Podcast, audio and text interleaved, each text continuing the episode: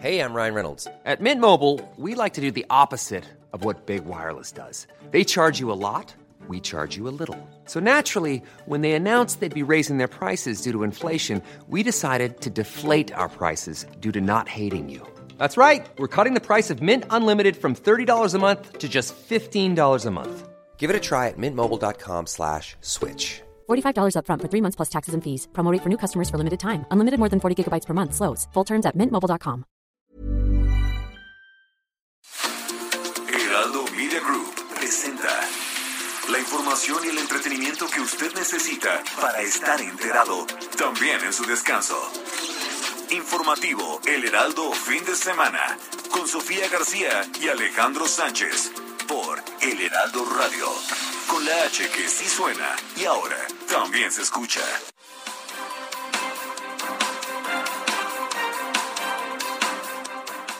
Expresar nuestro dolor por estos hechos tan lamentables, tristes, y enviar un abrazo fraterno a los familiares de los que perdieron la vida en este accidente.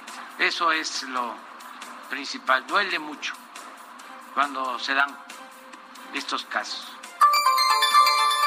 El trágico accidente ocurrido ayer en Chiapas ha cobrado la vida de hasta ahora 55 personas de distintas nacionalidades y dejaba un saldo de más de un centenar de heridos, todos presuntamente víctimas de una red internacional de tráfico de personas.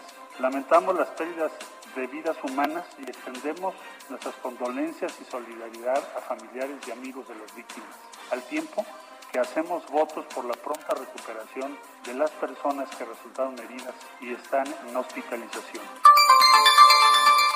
Con relación a lo del retén, no hubo tal, está eso circulando como una manera de tratar de desacreditar el trabajo. No hay tal, ellos abordaron en San Cristóbal, como aquí lo narró el general Rodríguez Bucio, y a través de las cámaras, de las casetas, ya se tiene identificado el vehículo al momento que cruza la caseta de Chapa de Corzo, y estamos avanzando muy bien. Tenemos ya ubicadas empresas, propietarios, todo, pero por secrecía de la investigación, y también para no alertarlos no vamos a abundar sobre el particular. En diciembre y a principios de enero tiene contemplado el gobierno de México instalar un cuartel de la Guardia Nacional aquí en Magdalena Contreras. Entonces estamos en coordinación para ubicar el mejor espacio o espacios, de tal manera que 240 elementos de la Guardia Nacional se incorporen a participar en las labores de vigilancia.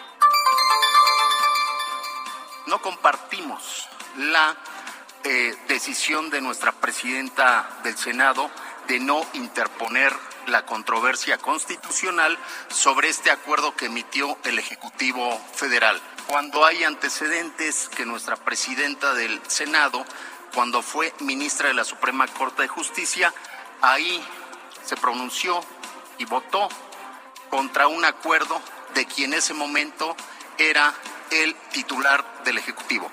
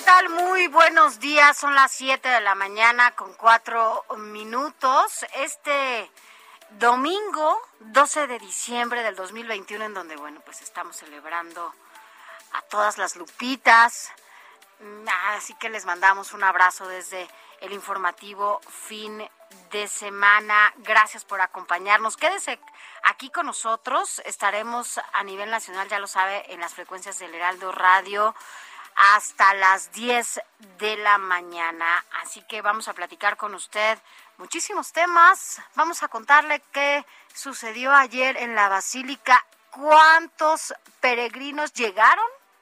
¿Y cuántos siguen llegando a esta, pues una de las festividades más importantes, sobre todo para las y los mexicanos? Así que bueno, de eso y mucho más vamos a platicar también, adivine qué, para variar, en Tultitlán, otra explosión. Yo soy Sofía García y me da mucho gusto saludarte, Alex Sánchez, ¿cómo estás? Buenos días. Sí, muy buenos días a ti y a todos los que nos escuchan a lo largo y ancho del país. Estamos transmitiendo en vivo desde Insurgente Sur 1271. Estaremos juntos hasta las 10 de la mañana porque la noticia no descansa. También en fin de semana hay noticias y regresaron los peregrinos a la Basílica de Guadalupe, el santuario católico más visitado del mundo después de San Pedro en Roma. Le vamos a decir, pero más de 2 millones de visitantes vinieron a la Ciudad de México. Fue muy ágil el acceso al templo mariano, porque como este año no pudo y no se permitió pernoctar ahí ni hacer base, esto permitió que fluyera. Y la verdad es que uno esperaba más tráfico, más tránsito por las inmediaciones de este recinto, y para fortuna de quienes circulamos en torno a, no vimos afectación más el viernes en las vías de comunicación, como llega a ocurrir en otros años, ¿no, Sofi? Así es, no, el viernes sí fue caótico, pero ayer la verdad estuvo muy tranquilo, ¿no?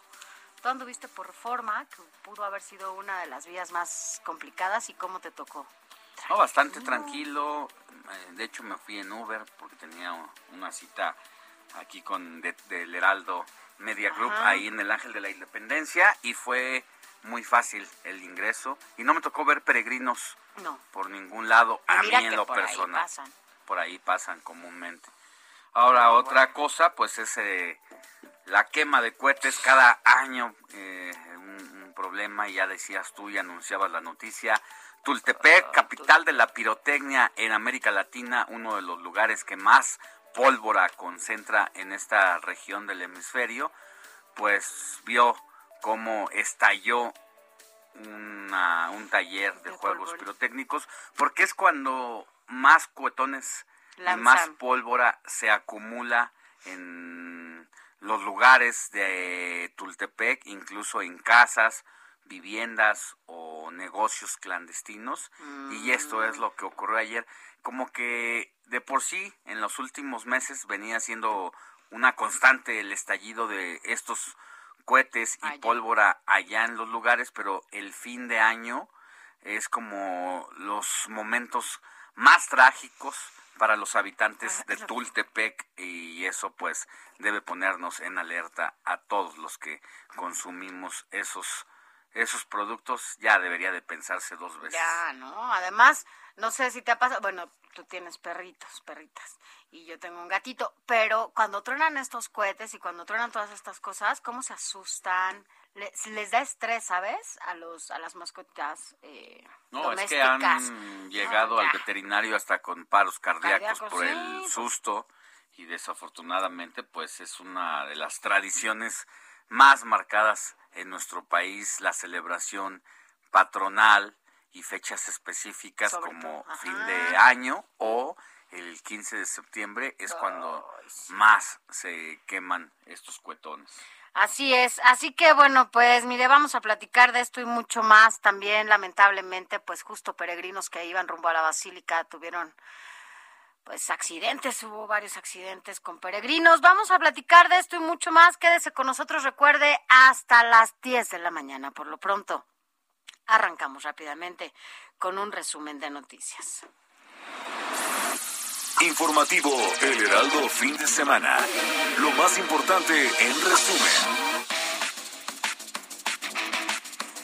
Al realizar una visita de trabajo a Tijuana este sábado, el presidente Andrés Manuel López Obrador pidió a la Conferencia Nacional de Gobernadores mantenerse organizada y sin divisiones, y afirmó también que si alcanzan un acuerdo y lo invitan, podría asistir a la reunión que se llevará a cabo en Villahermosa el próximo 16 de diciembre. Escuchemos al presidente. Ahí ellos van a deliberar y ponerse de acuerdo. Ojalá haya entendimiento, se mantenga la organización de los gobiernos estatales, sin divisiones, que haya unidad. Y si me invitan, ya al final, cuando hayan llegado a un acuerdo, pues voy a participar.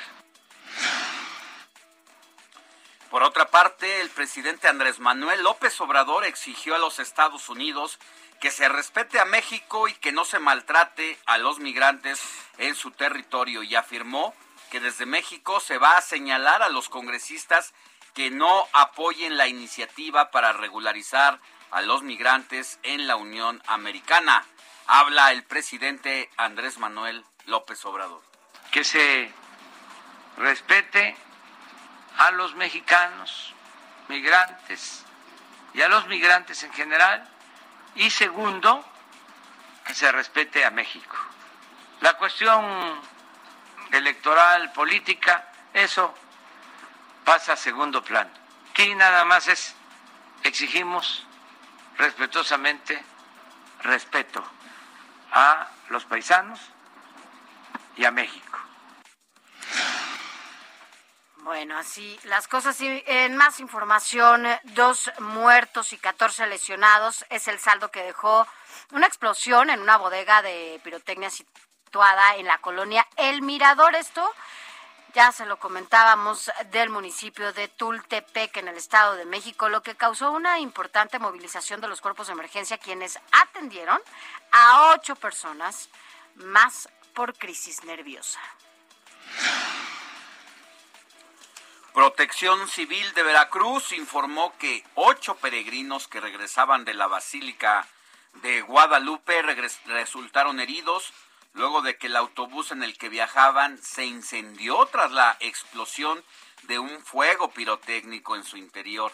Esto a la altura de la colonia 20 de Noviembre en el municipio de Córdoba.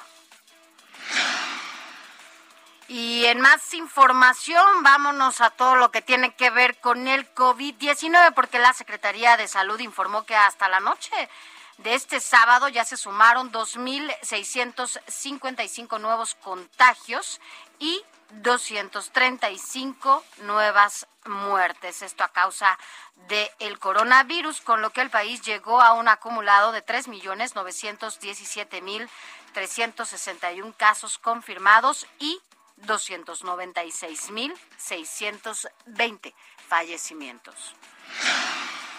En otra información, la Organización Internacional para las Migraciones de Naciones Unidas reveló que al menos 650 migrantes han perdido la vida en lo que va del presente año en su intento por cruzar la frontera entre México y los Estados Unidos, lo que representa la cifra más alta desde el 2014, año en que se inició este registro. Y sin distinción de partidos a los que pertenecen, los alcaldes de las 31 capitales de los estados de la República Mexicana alistan ya la creación de un bloque denominado Asociación de Capitales, que será presentado en enero y con el que buscarán ser escuchados por el gobierno federal. Ya veremos si hay alcaldes de Morena en esta asociación, porque en los días pasados en que se aprobó el presupuesto en la Cámara de Diputados, acudieron de manera inédita, eso nunca había ocurrido, más de 3,000 alcaldes de todo el país acecharon el recinto legislativo como medida de presión para que los legisladores de Morena y sus aliados aflojaran el presupuesto para las arcas, para sus finanzas públicas, porque muchas alcaldías a este fin de año literal no tienen ni para comprar papel de baño, y lo que pedían era que se les contemplara en este presupuesto del año en curso, ya que se impidió que hubiera programas específicos como de atención a seguridad para los municipios, y todo lo va a manejar la federación. Por eso no hay que quitarle el ojo a esta nueva asociación, a este frente. Y en otra información, al rendir su informe de actividades, el presidente del Poder Judicial de la Ciudad de México, Rafael Guerra Álvarez, afirmó que se vive una auténtica revolución tecnológica al interior de este órgano, lo que ha permitido velar por los derechos humanos y la agilidad en los trámites. En información internacional, 4 personas murieron y otras 5 se encuentran desaparecidas tras una explosión de gas ocurrida en una vivienda en la isla italiana de Sicilia, que ha provocado daños en al menos otros 5 inmuebles y la evacuación de 50 residentes. En otra información, la escritora estadounidense Anne Rice, quien saltó a la fama tras publicar en 1976 su novela Entrevista con el vampiro, falleció anoche a los 80 años de edad a causa de las complicaciones de un derrame cerebral, y será sepultada este lunes en el cementerio de Maitire en Nueva Orleans. Vámonos rápidamente a un adelantito de lo más importante de los deportes con Adrián Caloca. ¿Cómo estás, Adriancito? Buen día. Muy buenos días, Sofía y Alex. Que tengan un extraordinario cierre de fin de semana, y qué mejor manera de hacerlo que con estas noticias deportivas, que no son la nota de este fin de semana, ni de la semana, ni del mes. Son, así se los apuesto, las notas de todo este año 2021, por lo menos en cuanto a nota deportiva, insisto. Y es que son las finales del torneo Apertura 2021 de la Liga MX. Conoceremos quién será el nuevo campeón de nuestro balompié, si el León o el histórico campeonato del Atlas, del cual por supuesto ya estaremos hablando más adelante hipotéticamente, o también de la Fórmula 1, y es que este fin de semana, este domingo para ser más precisos, se corre la última carrera de este año, la última carrera de este campeonato, por supuesto, de este año 2021, y con ello en vivo, en el preciso momento, en el informativo del fin de semana de El Heraldo de México, con Sofi y Alex, por supuesto, les estaremos platicando sobre lo que suceda en tiempo real entre Lewis Hamilton y Max Verstappen, quién será el nuevo campeón del máximo circuito, y por supuesto también sin dejar pasar por alto el papel que llegue a tener la participación del mexicano Sergio Checo Pérez. Todo esto ya que la carrera será a las 7 de la mañana, o ya empezó, más bien dicho, a las 7 de la mañana hora de México. Lo estaremos comentando en vivo para que no le cambien, para que no lo busquen en ningún otro lado. Aquí en el informativo con Sofi y Alex, insisto, lo tendremos al momento, lo que suceda con el cierre de la temporada 2021 de la Fórmula 1. Esto y mucho más, como también el boicot que se avecina para los Juegos Olímpicos de Invierno del próximo año. Un evento, claro que sí, a nivel mundial, que estará sacudiendo a todo el mundo, incluyendo por supuesto también a nuestro país. Lo estaremos comentando más adelante. Esto y mucho más, Sofi y Alex, lo platicaremos en unos instantes.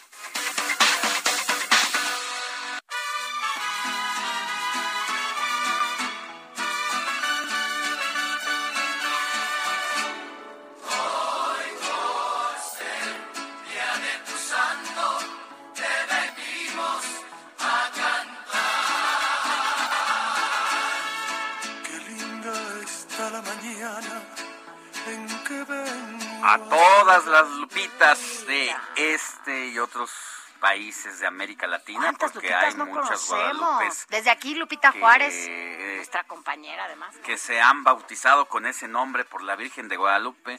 Lupita Juárez, un abrazo para ti, si nos escuchas, que transmite todos los días de la semana, de lunes a viernes, justo aquí en este micrófono donde estoy yo.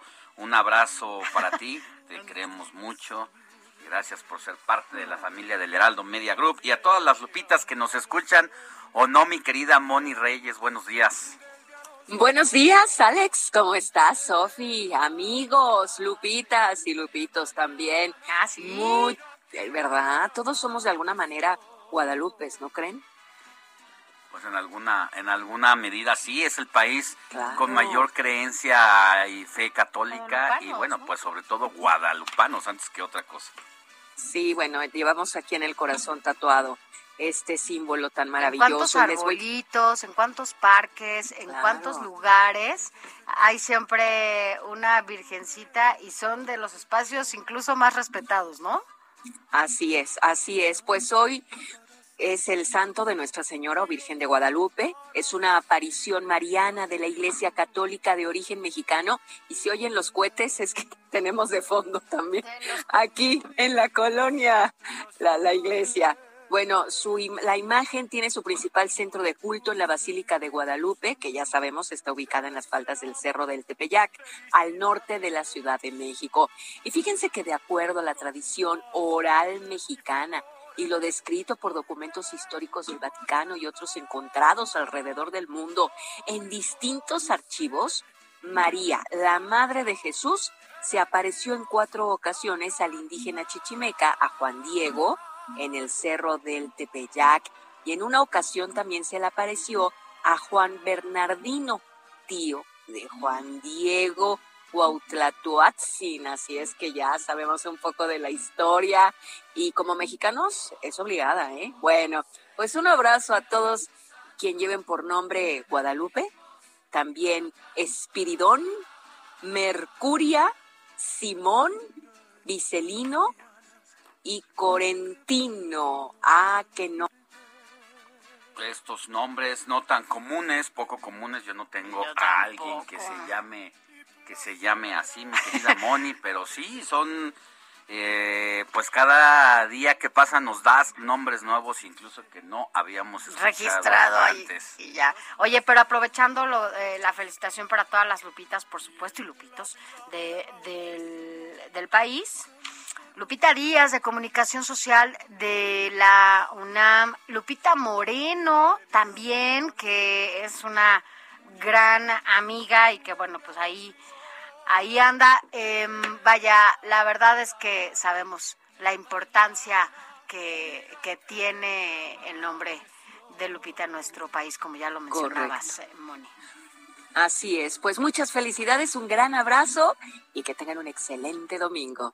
Gracias, Moni, igualmente para ti, buen domingo.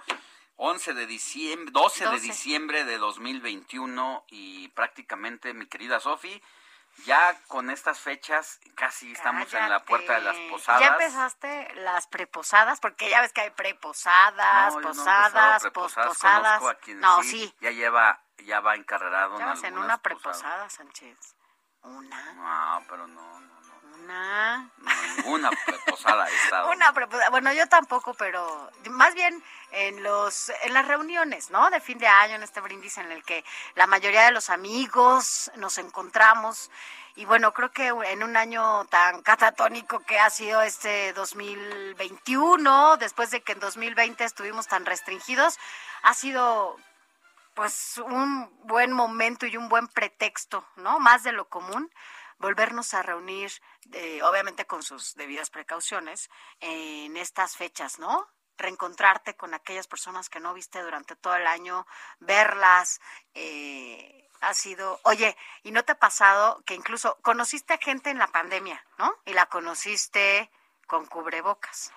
Y ahora de repente la ves sin cubrebocas cuando... estás platicando con alguien, ¿no lo ves? ¿Y cómo se ven? Extraño, ¿O los reconoces? Que cambia, hay gente que cambia totalmente al verle el antifaz de la cara, por llamarlo de esa forma. No los ves. Piensas, te da un aspecto y cuando se quitan el cubrebocas. Dices, ponte el cubrebocas. Oye, hermanito, mejor ponte el cubrebocas. Nos ha pasado. Y así lo dejamos. Sí, gracias, mucho gusto, pero bueno, se ven bien.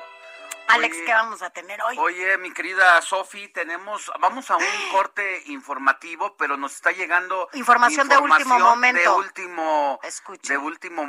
De última hora, que ha fallecido el cantante Vicente Fernández. Usted sabía que ya venía en un estado de salud delicado, donde había sufrido una caída y esto le impidió recuperarse rápidamente. Uf. Pero ya cuando se lo habían llevado del área de urgencias de terapia intensiva a su casa, en las últimas horas fue reportado grave. Muy grave. Su familia, que la familia fue a visitar al hospital, ¿no? A consecuencia también de la respiración.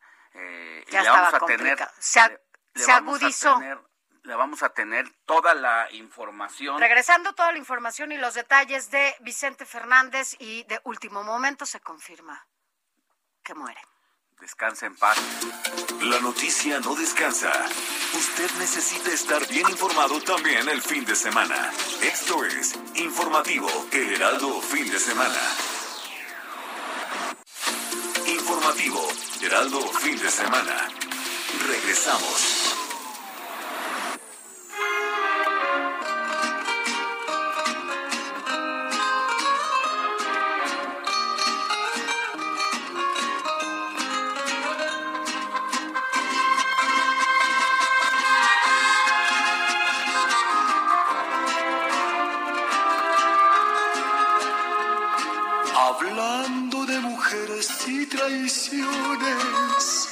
Se fueron consumiendo las botellas, pidieron que cantara mis canciones y yo canté unas dos en contra de ellas.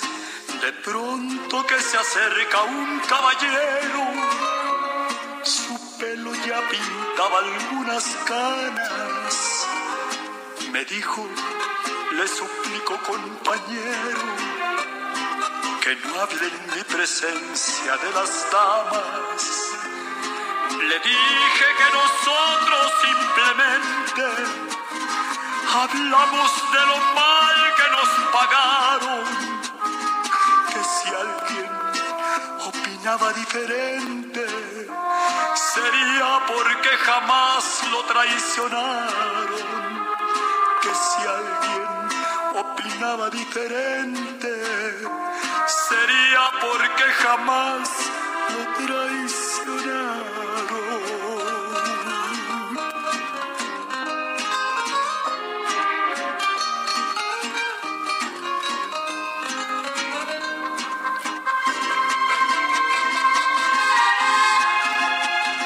Son las 7:32 a.m. Escuchamos Mujeres Divinas con Vicente Fernández. Le informábamos antes de irnos al corte, antes que nadie, que se ha confirmado la muerte de Vicente Fernández, el charro de Huentitán. Así que, bueno, esto después de que ayer por la tarde se hablaba, ¿no? De esta, pues que sacaron un comunicado en donde, del hospital en donde él se encontraba, en donde después de la visita que recibió de todos sus familiares, pues resulta que se había agudizado ya la situación y la gravedad en la que se encontraba Vicente Fernández. Hoy se confirma que muere. Así es. Mira, ayer por la tarde la familia de Vicente Fernández había compartido un comunicado oficial en relación a la salud del cantante, quien se encontraba ingresado en un hospital de Guadalajara desde agosto pasado debido a complicaciones por una caída y que tuvo que regresar. Ya decíamos antes de irnos al corte que su salud empeoró, y alrededor de las 10:30 de ayer sábado apareció un post en la cuenta de Instagram del artista con el comunicado médico diciendo: el señor Vicente Fernández en las últimas 12 horas presentó agudización de su estado de salud. Inicia el reporte así, dando los pormenores del delicado estado. Presenta mayor inflamación de sus vías respiratorias, bajas e incremento del apoyo respiratorio. Se requirió sedación para mantener confort. Su condición del día de hoy es crítica. detalla antes de mencionar en una línea aparte, pronóstico muy reservado. Eso fue lo que se dijo justo ayer cuando nosotros terminábamos la emisión de sábado. Ajá. Y bueno, pues ya toda la tarde sus familiares prácticamente esperaban cualquier mala noticia porque fueron muy claros los médicos con la familia en decirles cómo estaba. Así es, y mira, según información incluso dada a conocer por la propia familia, Vicente Fernández muere a los 81 años de edad. Esta muerte ocurrió a las 6:15, hace apenas básicamente 1:15, lo que sucedió hoy, 12 de diciembre. Se prevé que sus restos sean trasladados a su rancho allá en Jalisco, Los Tres Potrillos, ubicado en el municipio de Tlajomulco de Zúñiga, Jalisco. Pero hoy tenemos en la línea telefónica uno de los mejores periodistas del espectáculo que trae la información antes que nadie, y está nuestro querido amigo Alex Caffi. Tocayo, ¿cómo estás? Muy buenos días. Aquí con esta mala noticia de domingo por la mañana. Así es, una noticia que desde luego pues enlutece por segunda ocasión en un muy corto tiempo al espectáculo mexicano. Pues todavía no pasamos el trago amargo de la muerte de Carmen Salinas, cuando pues ahora estamos con este anuncio del fallecimiento de Vicente Fernández, que aunque bueno pues tendríamos que tener digerida la noticia porque era pues una crónica de una muerte anunciada, pues siempre queda la esperanza, siempre está el anhelo de que en algún momento incluso pues la familia dio pues ahora sí que aliento de que probablemente podría pasar el charro de Huentitán, el apodado charro de Huentitán, las fiestas navideñas en su casa, cosa que no sucedió. Es un artista pues tan completo, tan entero, actuó, fue productor de sus propias películas, productor de sus propios discos, no le importó tampoco de pronto, pues ya sabes, en algunos años cuando el veto de Televisa pues se le dio, a él no le importó porque sabía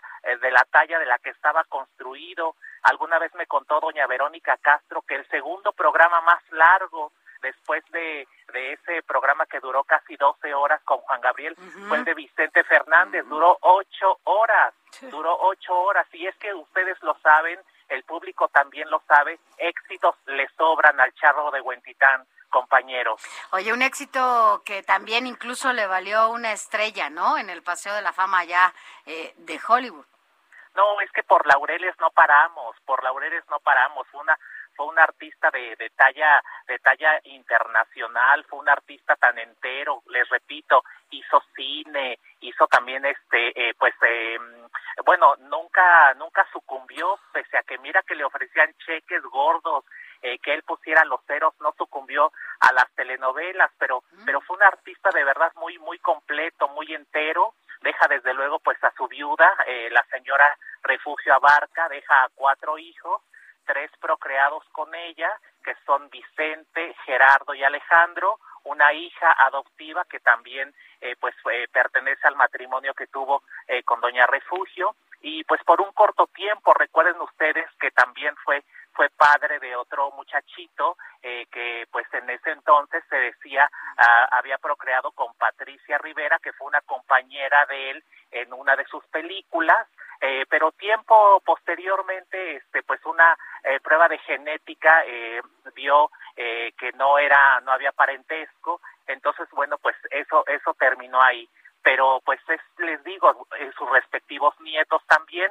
habrá que esperar todas las exequias. Desde luego se le tiene que honrar pues de una manera importante.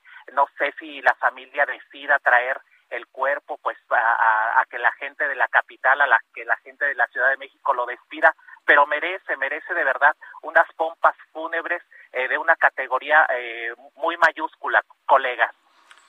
Fíjate, querido Alex, lo que dices de este programa con Vero Castro, pues es un síntoma de lo que representaban estos artistas como Juan Gabriel, como Vicente Fernández, de una generación ocupando espacios muy relevantes en la música vernácula, no se diga en el caso de Vicente Fernández, y con su muerte pues es también el cierre de una época determinada, no se diga también pues porque le dio paso y la estafeta a su hijo Alejandro Fernández para de la música vernácula transitar a otros géneros. Así es, era un mocoso Alejandro Fernández, cuando pues él le da el espaldarazo, le da la estafeta y lo hace justamente en dos programas que causaron historia en el espectáculo mexicano, que era el programa nocturno de Verónica Castro y también lo hace en el extinto Siempre en Domingo con el fallecido Raúl Velasco. Fue la manera en que el potrillo pues daba pues la manera de seguir con ese lazo sanguíneo musical, con ese lazo sanguíneo de carrera, de trayectoria, y pues ahora lo está haciendo también el potrillo, está pues ahora sí que remedando y le está haciendo también pues el camino más fácil a su primogénito, a Alejandro Fernández. Pero bien lo dices, son figuras que se han estado extinguiendo, Camilo VI recientemente, internacionalmente pues Rafael Acarrá, que también despedimos este año.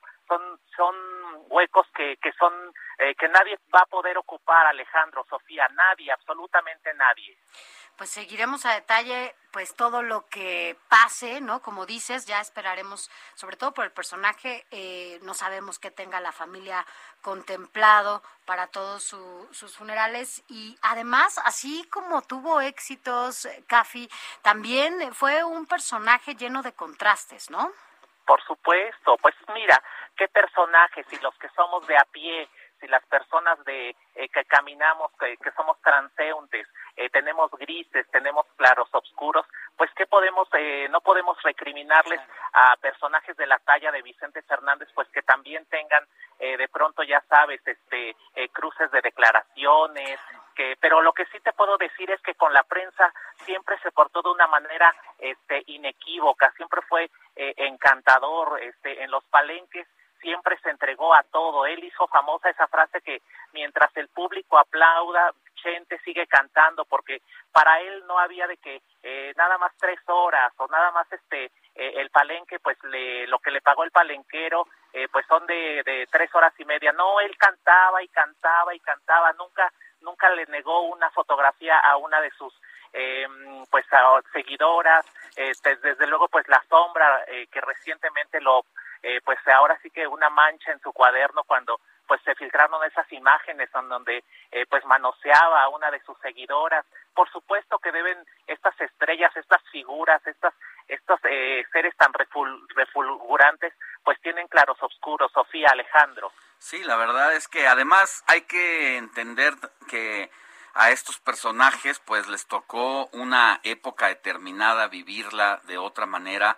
Hoy, por fortuna, que las cosas cambian en una lucha incansable que han dado distintos sectores de la población, no se diga las mujeres, para accesar a una vida libre de violencia, alejada de machismos y de pues todos estos estigmas, ¿no? Y situaciones que han padecido también las mujeres, es donde entra en esta última etapa de su carrera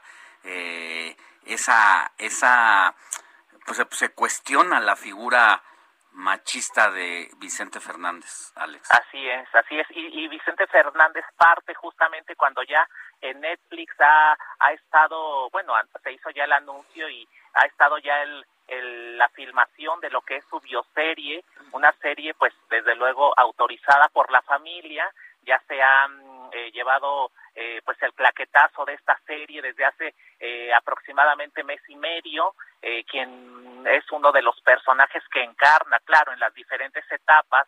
Él, me imagino que será en la etapa joven, ya en la etapa de un hombre embarnecido, es Jaime Camil, encarna al Charro de Huentitán. Es una serie que se ha estado grabando, me imagino que también, pues ahora sí que con el tiempo encima, ya también, aunque suene duro y cruento, en esa serie ya se grabó el capítulo del funeral, me imagino que estaban ya pues los productores muy cercanos a la familia, y pues se grabó ya el funeral del charro de Huentitán. Tengo entendido que también la semana pasada, y también supongo que por la cercanía que existe de la familia de Vicente Fernández con Televisa, que siempre fue su casa, también ya se grabó un programa especial pues que seguramente Televisa lanzará en las próximas horas, y también ya dando por muerto a Vicente Fernández, compañeros. Pues son 34 películas, me parece, las que hizo en su trayectoria. No cualquiera hace 34 películas, más allá de la calidad que pueda hacer, porque también se ha cuestionado eso. Pues habla de la popularidad como uno de los artistas pues más consolidados del momento. Así es, repose en paz Vicente Fernández, y desde luego pues ustedes en su programa, que todavía se extenderá hasta las 9 de la mañana, o es a las 10, ya de pronto, ya ves que a veces el colesterol me hace algunas jugarretas y a estas horas, pero seguramente pues nuestros compañeros, su equipo de trabajo estará informando más sobre pues la partida de Vicente Fernández. Así es, mi querido Cafi. Bueno, hay que decirlo también que tú eres muy disciplinado y siempre te levantas todos los días muy temprano, y la verdad que qué suerte la nuestra de poderte encontrar, sobre todo para compartir esta historia que, bueno, tú, así como esta, muchas más te sabes. Y gracias, Alex Caffi, por haber estado con nosotros. Al contrario, siempre estoy para servirles. Un saludo en este día pues a sus oyentes, a sus televidentes, y aprovecho, digo, no, tal vez no sea el momento más adecuado, pero para desearles muy felices fiestas. Igual para ti. Gracias, tocayo. Un abrazo enorme. Cuídate mucho, por favor, y estamos en contacto. Así será. Hasta muy pronto. Gracias, Alex Caffi. Bueno, pues ya lo escuchó, ¿no? Fíjate que leía, Alex, parte de la historia también de Vicente Fernández, que él, la primera vez que llegó a Estados Unidos, ¿no? Ya que decíamos que tenía su estrella allá en el Paseo de la Fama. Bueno, pues la primera vez que llegó a Estados Unidos llegó con 100 pesos. Era lo único que traía cuando llegó allá. Iba a cantar a una casa en donde dice que ni siquiera había micrófono.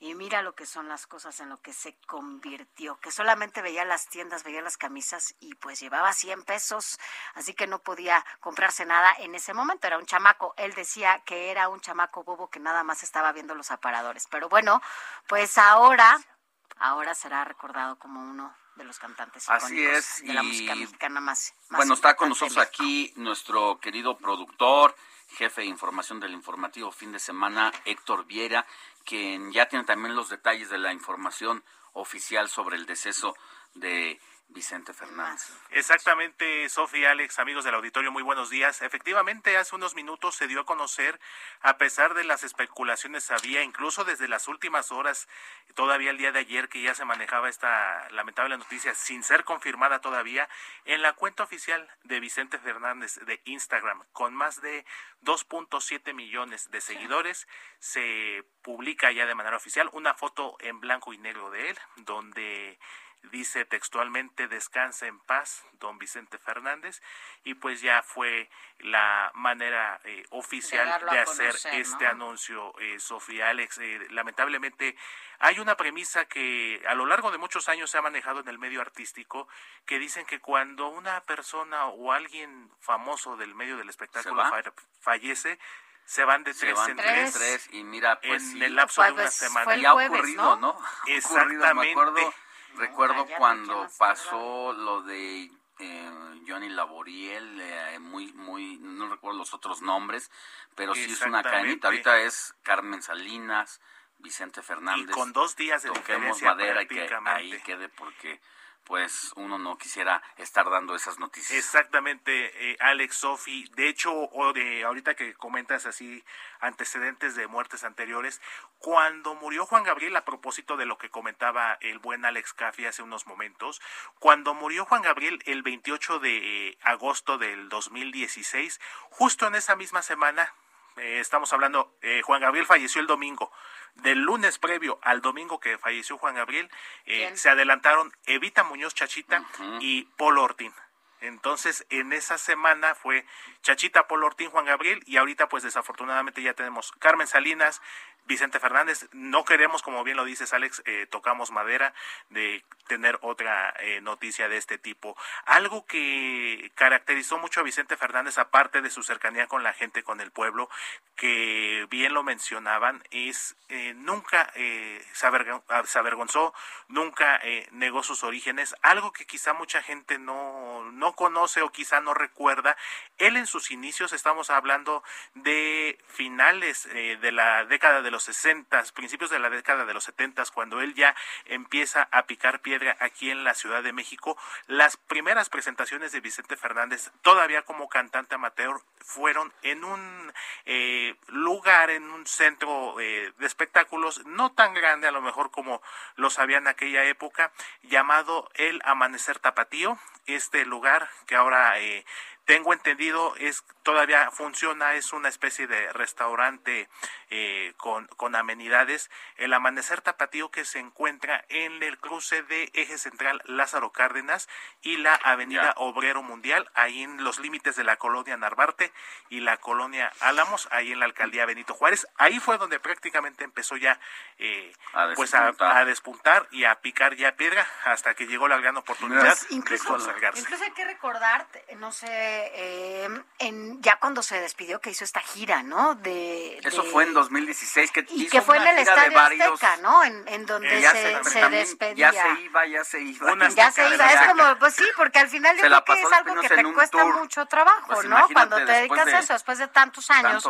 Y fue en el Estadio Azteca en donde él se despide, interpretó en ese momento 60 canciones ante, bueno, pues imagínate, el Estadio Azteca, y eso fue un evento gratuito, no costó nada, fue la gente pudo entrar sin ningún problema, entraron 85,000 personas sin pagar un solo peso en este concierto de despedida. Déjenme decirle a usted, si nos acaba de sintonizar en este momento en las distintas frecuencias del Heraldo Radio, estamos transmitiendo en las 32 entidades del país, en más de 70 ciudades por distintas frecuencias radiofónicas. Aquí en el Valle de México estamos a través del 98.5 de FM en vivo, y estamos dando la lamentable noticia de que ha fallecido a los 81 años de edad el cantante Vicente Fernández. Padecía una afección en el sistema inmunológico que ataca los nervios y que puede llegar a producir una parálisis que no tiene nada que ver con la caída que había sufrido ya meses anteriores. Esto lo declaró la propia familia. Y ayer en el comunicado, después del comunicado de las 10 de la mañana que sacó la familia hasta las últimas horas, se rumoró precisamente esta muerte cerebral, ya que tenía el gran charro por la situación en la que estaba ya viviendo y que prácticamente estaba desconectado, pero ha sido hasta esta mañana de hoy y se lo estamos dando a conocer justo en el momento en que la familia ha dicho a través de su cuenta de Instagram, su cuenta oficial, ya que descansa en paz Vicente Fernández. 15 de la mañana es cuando ya se declara su muerte, y ayer incluso su hijo, Alejandro Fernández, tuvo un concierto aquí en el auditorio de la Ciudad de México y bueno, pues le dedicó este concierto a su padre después de que habían ido a... pues a despedirlo, ¿no? En este momento en donde, bueno, no me imagino, seguramente muchos lo hemos vivido, ¿no? Cuando te dicen que, bueno, pues ese momento de ir a despedirte de tus familiares cuando ya están en una situación difícil y aguda, sobre todo cuando ya lo habían informado todo el cuerpo médico que lo estaba atendiendo. Y después de eso, Alejandro da un concierto en el Auditorio Nacional para dedicárselo a su padre ayer. Concierto por la noche. A ver si encontramos ese audio para saber cómo se lo... ¿Ya lo tienes? Pues si quieres vamos a escuchar rápidamente lo que dijo Alejandro ayer en la noche, justo en esta dedicatoria a su padre. Se la vamos a dedicar al viejo para que se recupere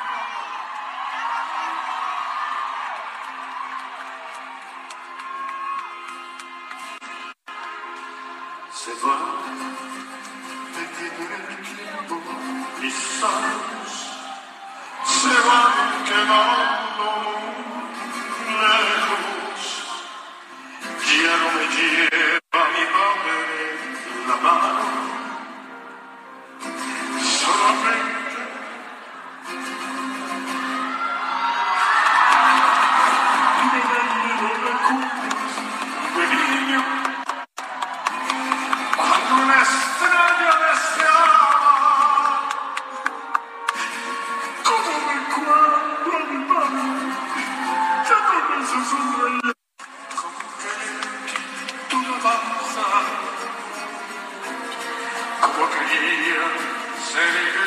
de recorrer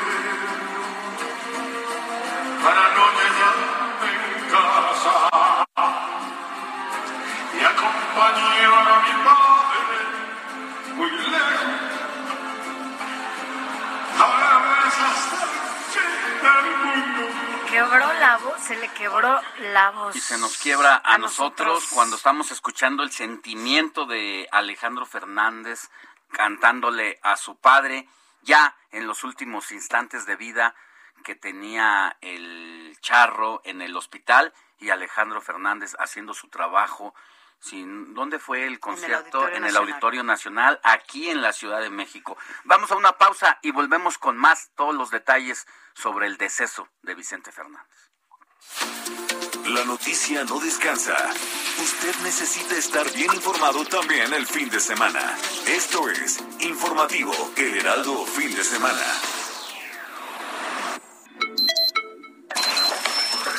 Noticias a la hora. Heraldo Radio le informa.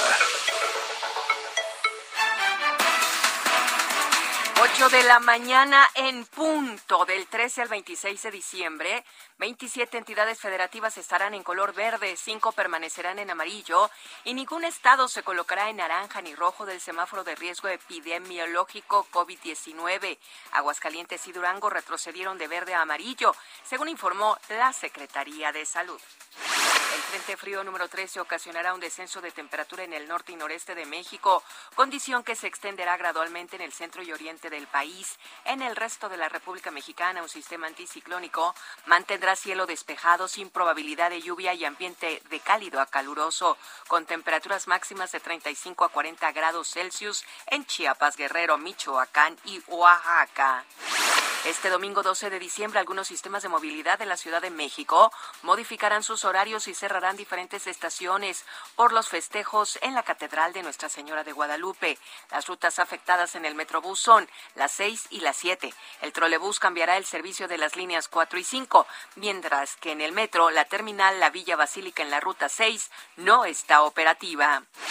En el orbe, una serie de tornados azotó en la madrugada de ayer 6 estados de Estados Unidos y dejó decenas de muertos y un número indeterminado de desaparecidos, además de una estela de devastación que se ha llevado por delante poblaciones enteras y ha provocado incontables daños.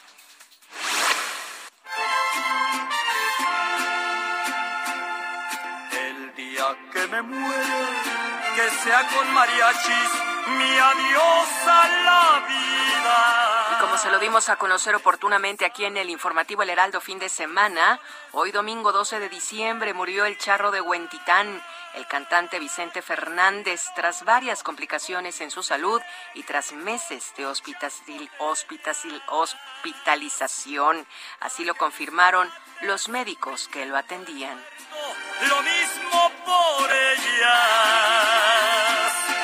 Yo quisiera tener. En este momento son las 8 de la mañana con 2 minutos. Los invitamos a que sigan aquí en la frecuencia del Heraldo Radio, escuchando a Sofi García y Alex Sánchez en el Informativo Fin de Semana. Les saluda Mónica Reyes. Que entre vino y mujeres me siento dichoso. Esto fue Noticias a la Hora. Siga enterado.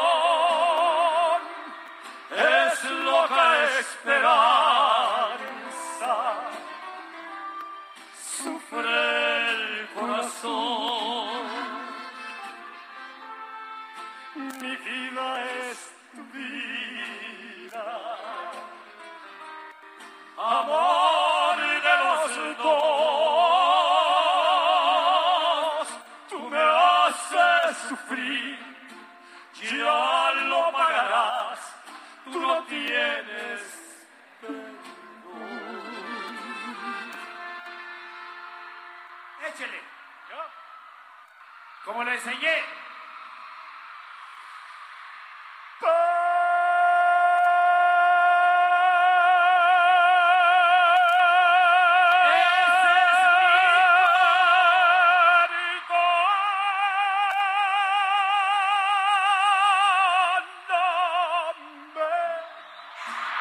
De la mañana ya con 4 minutos, escuchamos a Vicente Fernández. Si usted acaba también de sintonizarnos, bueno, decirle que hoy a las 6:15 se dio a conocer que Vicente Fernández había fallecido. Esto, bueno, pues desde que ayer incluso todo el cuerpo médico que lo atendía pues había reportado que se había agudizado ya la situación de Vicente Fernández. Hoy se confirma a través de sus cuentas oficiales, es como lo han decidido hacer pues sus familiares, la gente más cercana, sus cuentas oficiales de redes sociales, donde han dado a conocer que falleció Vicente Fernández. ¿Qué sigue? ¿Qué va a pasar? Bueno, pues ya lo estaremos aquí informando. Incluso, bueno, alguien que estuvo, que conoció a Vicente Fernández, que estuvo allá en el rancho, en este famoso rancho de Los Tres Potrillos, fue justamente nuestra querida Nayeli Ramírez. Y bueno, pues tú, seguramente, mi Naye, ya están preparando todo lo que vamos a conocer el día de mañana en el impreso, en este periódico impreso del Heraldo de México, en tu sección Escena que tú coordinas. ¿Cómo estás? Buenos días, Nayeli. Buenos días, Sofía. Buenos días, Alex. Pues qué lástima entrar con ustedes con estas noticias, pero pues sí, ya era, como lo dijo hace ratito con ustedes casi, pues una crónica de una muerte anunciada desde el jueves. Nos tocó ir a cubrir el concierto de Alejandro Fernández en el auditorio. Él ahí todavía decía que pedía un milagro para su papá. Ayer que estuvimos haciendo el monitoreo de toda esta noticia, pues los vimos llegar a toda la familia al hospital. Entonces eso era un mal presagio, porque hasta Alejandro Fernández llegó ahí rapidísimo en 2 camionetas, no habló con la prensa. Llegó doña Cuquita, la esposa de este charro, y pues ya ahí toda la prensa estábamos comunicándonos y decíamos, esto es un mal presagio que ya hayan llegado todos, porque parecía como que ya estaban despidiendo. Claro, una despedida, Minay. Ajá, entonces, pues la verdad es que sí ha sido muy triste, ya estábamos monitoreando, tenemos ya preparado un especial para Vicente Fernández en el periódico. Quería platicarles un poco de una vez que me tocó ir a este rancho que él tiene de Los Tres Potrillos, a entrevistarlo, porque él hacía el tema de una telenovela para Televisa. Entonces nos invitaron, llegamos, y él hizo toda una fiesta para la prensa. Fue una persona muy amable, tenía todo ahí un buffet para toda la prensa, nos dio entrevistas a todos, a uno por uno, él sentado en una silla junto, doña Cutita, porque no se le separaba, todos lo saben, y él muy amable diciéndonos que él se iba a retirar hasta que Dios lo llevara. Entonces, pues así pasó, porque todavía hizo una gira, como tú lo mencionaste, Sofía, hace ratito, de despedida muy larga, hizo varios conciertos. También tiene un récord en el Zócalo por tener 200,000 personas reunidas y aparte haber hecho casi 6 horas de concierto en el Zócalo. Entonces, imagínense lo que fue para él estar en un escenario. Siempre fue lo más importante, independientemente pues de todos los escándalos que también rodean siempre a una estrella como lo fue Vicente Fernández, nuestro último charro. Desgraciadamente es el último charro que tenemos y que pues se ha ido hoy. Y Mara Patricia también dio a conocer esta noticia porque, como sabemos, ella fue su nuera por varios años. Su suegro. Sí, y ella siempre fue muy cercana, a pesar de que se separó de Vicente, ella fue muy cercana todavía a la familia. Sí. Ella hace unos minutos, bueno, a las 7 de la mañana, 7:30, más o menos, ya conocer la noticia, también ella. Entonces estábamos siempre como, bueno, desde ya hace varias semanas, porque duró casi 5 meses en el hospital.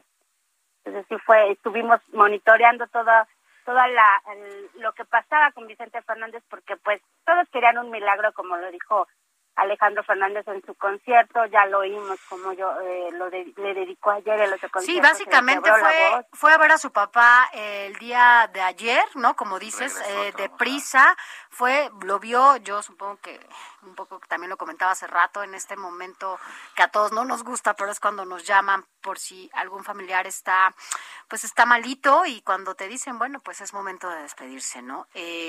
Yo creo que fue ese momento en el que llega Alejandro Fernández a ver a su papá y regresa a la Ciudad de México para este concierto que ofrece y le dedica a su papá. Y despedirlo, ¿no? Desde el Auditorio Nacional, qué mejor escenario para interpretar algo muy íntimo, en donde estuvieron juntos, Naye, y si te parece, vamos a escuchar parte de este concierto que dio anoche Alejandro Fernández, donde ya habíamos visto en algún momento cantarle de manera directa a su papá, viéndolo de frente, en alguna oportunidad que tuvo esta canción tan representativa, cuando un hijo le canta a su padre, y ayer se la cantó a distancia, así fue.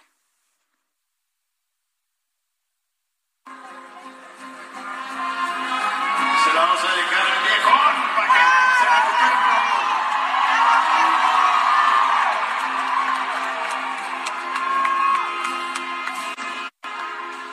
Se va metido en el tiempo, mis años se van quedando lejos, ya no me lleva mi madre en la mano,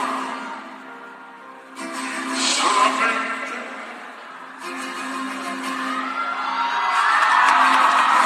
me dan los recuerdos de niño, cuando una estrella deseaba, como recuerdo a mi padre. Como que tú no avanzas, como quería ser grande recuerdo para no dejar. Mi querida Naye, pues ahí estamos escuchando a Alejandro Fernández cantándole justo pocas horas antes de que se anunciara este fallecimiento. Como dices, ya ayer al reunirse la familia ahí habían recibido las peores noticias por parte del cuerpo médico que atendía a don Vicente y bueno, desafortunadamente pues esta mañanita que estábamos aquí al aire nos pudimos confirmar la noticia y lo dimos a conocer antes que nadie.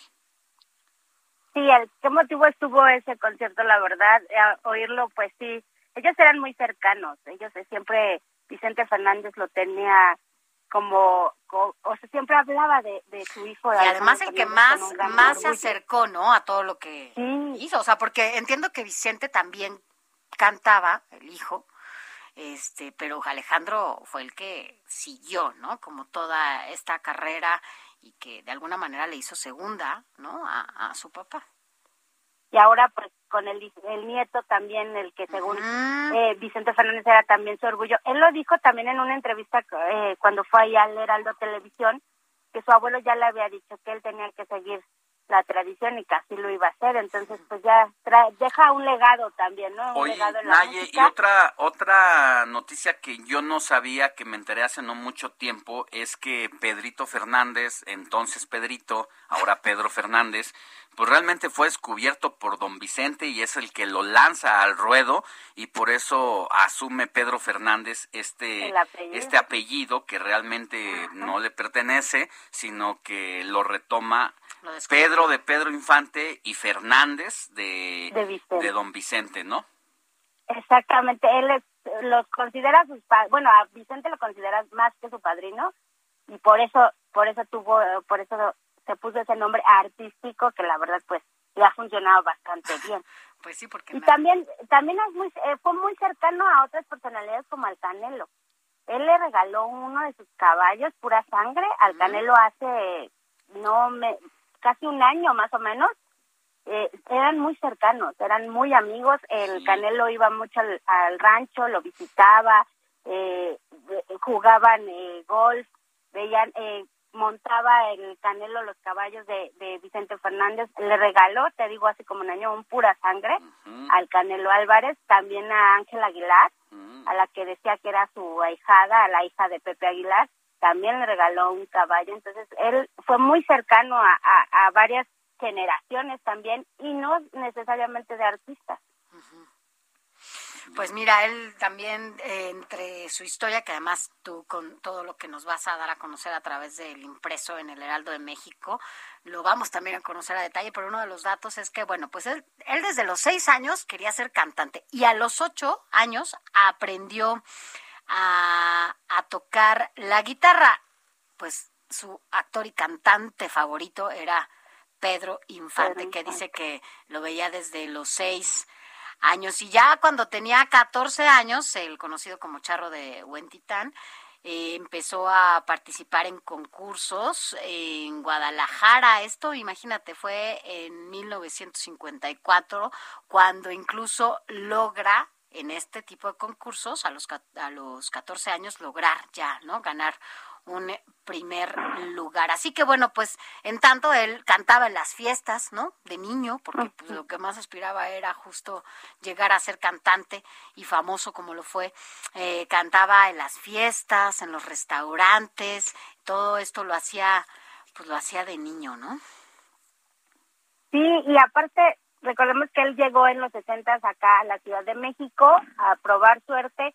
Y pues la verdad es que la suerte lo acompañó y el éxito y todo, bueno.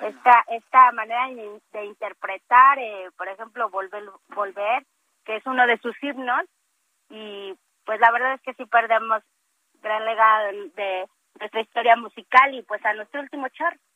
Pues sí, es un representante digno de la música vernácula, aunque en la parte ya final de su trayectoria por otros asuntos, a don Vicente Fernández también le llovieron las críticas, pero ahí está uno de los representantes de este género que se va, y como dices, en los 60s llegó a la Ciudad de México, pero no fue un hombre de escándalos a pesar de todo lo que se diga.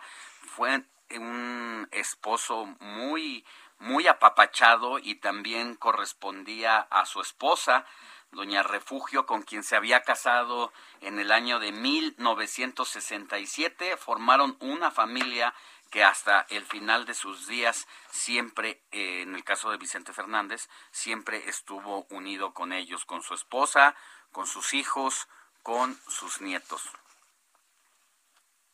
Sí, fue una familia muy, muy cercana, sí tuvo ahí algunos tropezones, pero pues como lo dice Alex, como un ser humano que era, pero su familia siempre fue muy importante. Recordemos también este hecho trágico que tuvo al secuestrarle a Vicente Fernández Jr.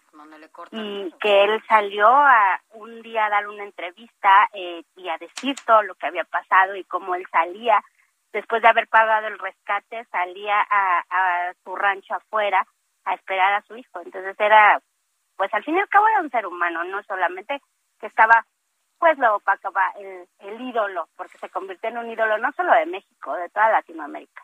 Bien, mi querida Nayeli, estaremos en contacto contigo de ser necesario más al ratito antes de irnos de este espacio. Hasta las 10 de la mañana estaremos juntos, y hay que recordarle al auditorio que a partir de las 4 de la tarde, las 16 horas, se estará haciendo una transmisión especial a través de los micrófonos de el Heraldo Radio sobre la trayectoria, vida y muerte de don Vicente Fernández. Que tengas buen día. Bonito día, Alex, Sofi. Muchas gracias. Gracias, Naye. Y bueno, ya le contaremos qué sigue en el transcurso de este informativo fin de semana con la muerte de Vicente Fernández. Pero vámonos a otros temas, porque hoy es 12 de diciembre y desde el 1 de diciembre empezaron a llegar miles de peregrinos a la Basílica de Guadalupe. Ayer lo veíamos, se llevó a cabo un operativo especial en donde la verdad es que de manera muy ordenada, incluso lo vi en la noche cuando estaban ahí las mañanitas todavía, la gente seguía llegando a la Basílica. Ayer en la noche, de una manera muy ordenada, hicieron un pasillo pues para que entrara la gente. Y bueno, pues eso hizo que todo fuera más fácil el acceso. Pero para que nos hable de cómo sigue este operativo, porque la gente sigue llegando, los peregrinos siguen llegando, agradecemos a Martí Batres, secretario de Gobierno de la Ciudad de México, que esté con nosotros. Secretario, para que pues nos diga lo último de lo último que tienen con la llegada de peregrinos a la Basílica y sobre todo cuánta es la gente que hasta hoy ha llegado a la Basílica de Guadalupe. Buenos días. Buenos días. Gracias por la inquietud de la entrevista. Han llegado a la Basílica más de 1,5 millones de personas, de acuerdo a nuestro último corte al comenzar el día. Se han dado más de 1,500 atenciones médicas. No se ha reportado ningún caso de COVID, no se ha dado ningún traslado de emergencia por causa grave a un hospital. Los incidentes que se han tenido son menores, realmente no ha habido incidentes. 7 personas se extraviaron y ya fueron encontradas.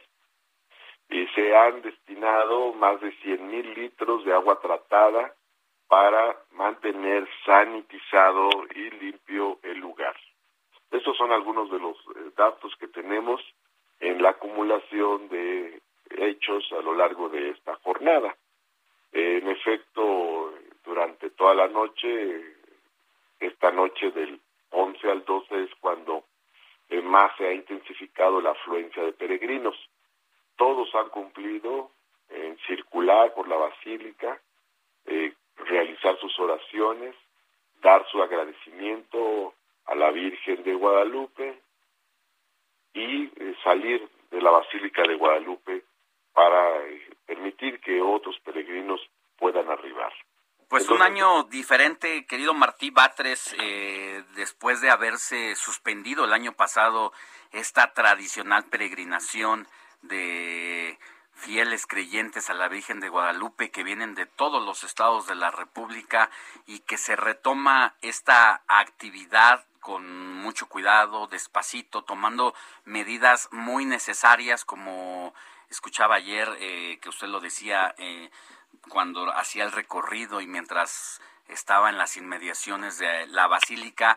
No vamos lamentablemente a permitir que la gente pernocte aquí, que se estacione, tiene que ser el flujo de manera constante. Personas que viven muy cerca de la Basílica nos decían que a pesar del pues el mar de personas que llegaban ahí al atrio, sí había un buen flujo, y esto pues se debió de alguna manera a la estrategia de coordinación y logística que tuvieron con anticipación desde pues el gobierno de la Ciudad de México. Bueno, así es. Para contestar a tu pregunta, diría, en efecto, es una ceremonia religiosa muy diferente a la del año pasado y muy diferente a la de los años pasados. Claro. No es la misa de siempre que concentra a los millones de feligreses, pero tampoco fue virtual. Entonces, este es un caso único que se está dando, sí, y se está dando de manera exitosa, sobre todo gracias a la gente que ha actuado de forma responsable, ha llevado sus cubrebocas, está circulando rápidamente, no está acudiendo con personas que se encuentren sin su cuadro de vacunación. No se ha detectado a nadie que tenga COVID, a pesar de que ha habido más de 1,500 atenciones médicas por algún motivo, porque a veces una persona se torció un tobillo o alguien se empieza a desvanecer de tanto caminar, ¿no? Por el cansancio de tantos días de caminar, o por alguna otra situación, o alguien por el frío se siente resfriado o agripado.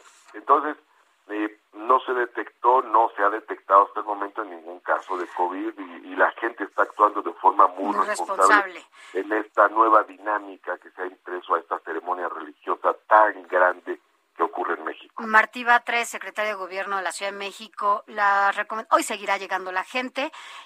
Las recomendaciones, insistir en eso para que la gente que asista hoy a la Basílica de Guadalupe pues las tome en cuenta y sepa que, bueno, pues hay medidas que atender. ¿Cuáles son? 3 recomendaciones fundamentales. Si no tienes el cuadro completo de vacunación, no vayas. No lleves a menores que no tienen la vacunación. Segunda, lleva cubrebocas. De preferencia, lleva, además del que lleves puesto, lleva un repuesto. Y tercera, no te quedes a pernoctar, no te quedes a dormir en la basílica. Se vale hacer un descanso en los alrededores y después partir hacia el lugar de origen. Así es como estamos funcionando. Esas son las tres grandes recomendaciones. Bien. Mi querida Sofía y Alejandro. Pues un buen trabajo hasta ahora, secretario, y ojalá que al término ya de hacer el saldo, sigamos con este saldo blanco, porque lamentablemente luego en estas fechas es cuando más accidentes hay, pero hasta ahora se ha tomado toda la prevención necesaria. Que tenga buen día y gracias por haber estado con nosotros. Buen día. Hasta el momento un saldo blanco, pero vamos a seguir ahí trabajando con mucha coordinación y les vamos a estar informando de cómo van las cosas a lo largo del día de hoy y les agradezco su interés. Les mando un abrazo a los dos, Sofía y Alejandro. Igualmente, gracias. Martí Batres, secretario de Gobierno de la Ciudad de México. Nosotros vamos a una pausa y regresamos con más sobre la muerte de Vicente Fernández. La noticia no descansa. Usted necesita estar bien informado también el fin de semana. Esto es Informativo El Heraldo Fin de Semana. Informativo Heraldo Fin de Semana. Regresamos. En Soriana, la Navidad es de todos. Aprovecha todo el departamento de hogar al 20% de descuento o 2x1 en artículos navideños y 50% de descuento en pinos navideños artificiales. Soriana, la de todos los mexicanos. A diciembre 13, aplican restricciones. Válido en Hiper y Super.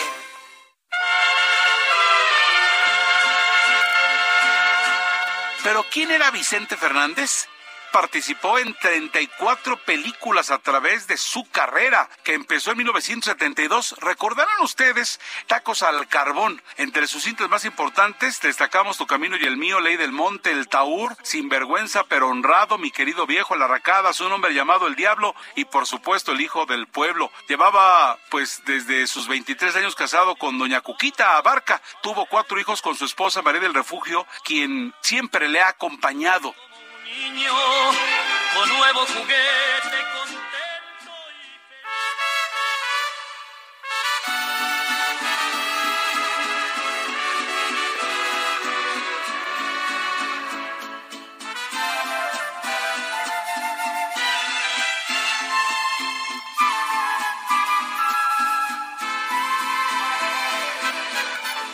feliz. Verás que no he cambiado. Estoy enamorado, tal vez igual que ayer. Quizá te comentaron que a solas me miraron llorando tu querer. Y no me da vergüenza. ¿Cuántas veces o cuántas canciones no interpretamos también todas y todos nosotros? No sé, Alex, yo creo que con la muerte de Vicente Fernández, pues también se termina una de las grandes, pues un gran intérprete de esta música regional, en un periodo que justo leía, inicia con Tito Guízar, ¿no? En los años 30, después Pedro Infante, Jorge Negrete, Javier Solís, José Alfredo Jiménez, y bueno, pues Fernández era parte de esta herencia, ¿no? De esta saga en donde, bueno, pues hay que reconocer una de las voces más importantes de Hispanoamérica. Así es, y por eso agradecemos que esté con nosotros en la línea telefónica a Pavel Granados. Él es director de la Fonoteca Nacional de México. Mi querido Pavel, lamentablemente pues estamos ya con esta noticia confirmada de la muerte de Vicente Fernández, un gran representante de la música mexicana, de la música vernácula, y lo que te queremos preguntar a ti con esa amplia mirada que tienes para poner la música en el contexto histórico, ¿qué representa el deceso de don Vicente Fernández para la música nacional? Muy buenos días. Buenos días, Sofía. Alejandro, ahora sí me agarró de sorpresa completamente. Bueno, de alguna manera lo esperábamos, pero ahorita en la mañana me agarró por completo, por sorpresa. ¿Qué puedo reflexionar así al vuelo de Vicente Fernández? Pues yo creo que como ustedes lo acaban de mencionar, bueno, no nada más se cierra un ciclo, que es que podríamos decir, yo creo que ya no funciona tanto el término del charro cantor que inició efectivamente Tito Guizar. De algún modo Vicente Fernández representa el cierre de eso, pero un cierre a gran escala, porque yo creo que lo que vamos a vivir ahora es efectivamente una marejada. Murió en una fecha tan significativa, se le va a unir para siempre a esta fecha de una manera tan, fíjate, tan inesperada. Además, ¿verdad? Porque hay una serie de valores culturales que él representaba, que a mí me asombraron. Mira, de Vicente Fernández me llegaron a hablar de Francia, de algunos noticieros de Francia en algunos otros momentos, para preguntarme lo que significaba Vicente Fernández, qué representaba, y yo creo que sí ya estaba definitivamente en ruta hacia ser un ídolo, y bueno, creo que ya lo fue desde hace muchos años, pero sí, ahorita yo creo que es innegable, lo que vamos a vivir va a ser nada más la constatación de lo que estábamos esperando. Bueno, es un personaje que se hizo en el teatro, que se hizo en la radio, que se hizo en el cine, en las fiestas, que se hizo en la televisión, en las fiestas, en los palenques, o sea, realmente estuvo en todos los aspectos, con una discografía amplísima. Cuando se despidió, me tocó conocer a muchísima gente que iba a verlo, es decir, gente que conocí yo en la calle que iba a ver. ¿Cuándo se despidió de los escenarios en 2016? En 2016, efectivamente.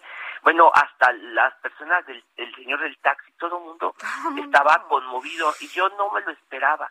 Es decir, yo me fui dando cuenta, creo que fue entonces que me hablaron de algunos programas de Francia para un poco ponerle contexto, saber qué significaba, y yo creo que en ese sentido Vicente Fernández, pues sí, es hasta ahorita el último ídolo en ese sentido, sí, con una discografía, bueno, del tamaño de, no sé, yo por supuesto que superó ya con mucho a las discografías de los anteriores. Oye, Pavel Granados, director de la Fonoteca Nacional, si hay alguien que conoce de voces, de sonidos y de todo esto que es la magia, ¿no? También que podemos ir a compartir contigo en la Fonoteca.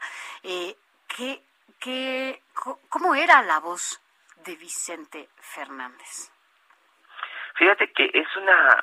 Yo de pronto he escuchado, voy en la calle en algunos lugares, y de pronto me ha tocado, creo que unas 3 veces, que digo, qué buena interpretación, ¿quién será? Pongo Shazam de pronto, y resulta que es Vicente Fernández, con unos arreglos especialmente buenos. Yo creo que ahí sí, innegablemente pienso yo, que detrás de él está la influencia de Javier Solís. Ya como que pasó el periodo de Jorge Negrete, el periodo de Pedro Infante, como que sí fueron fundadores en ese sentido. Yo creo que está muy desdibujada en la memoria popular el estilo de Tito Guizar, y el de Vicente Fernández yo creo que es completamente un deudor de Javier Solís. Hay algo, no sé, esa dulzura que tenía la voz de Vicente Fernández, yo creo que se le hereda un poquito. Yo creo que sigue siendo mejor, para mi gusto, no sé si esté mal decirlo, el estilo de Javier Solís, ¿no? Tenía otro tipo de voz, otro tipo de estilo, con un privilegio estilístico, pero Vicente Fernández, yo creo que siguiendo esa escuela, no se queda atrás, es identificable desde la primera nota, y hay una gran dulzura y una potencia en su voz. Hace ratito comentábamos aquí como el tema de la estafeta que cede a su hijo Alejandro, que hace su propia carrera. No es fácil hacer un nombre teniendo esa gran sombra de como la que representaba don Vicente Fernández para su hijo. Sin embargo, el tema del charro 100% puro, Vicente Fernández lo pudo vivir en esta transición y en este legado que le da a su hijo, que si bien canta este tipo de música vernácula, poco a poco ese charro se va diluyendo y va pasando a otros escenarios como las baladas, como el pop incluso, y bueno, pues detrás de él, sin duda, de Alejandro Fernández, está esta mano y esta guía de don Vicente.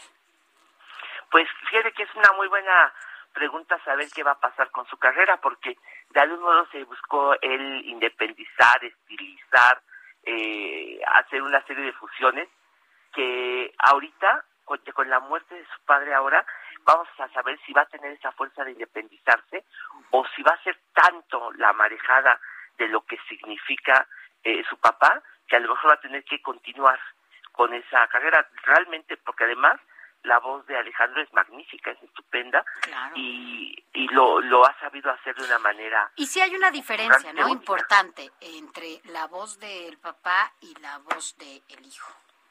Sí, porque además, fíjate que ese es uno de los casos, yo creo que poco comunes, en que la carrera del papá no se traga la del hijo, ¿no? Uh-huh. Sí, porque no es común. Sí, no. ¿Ya?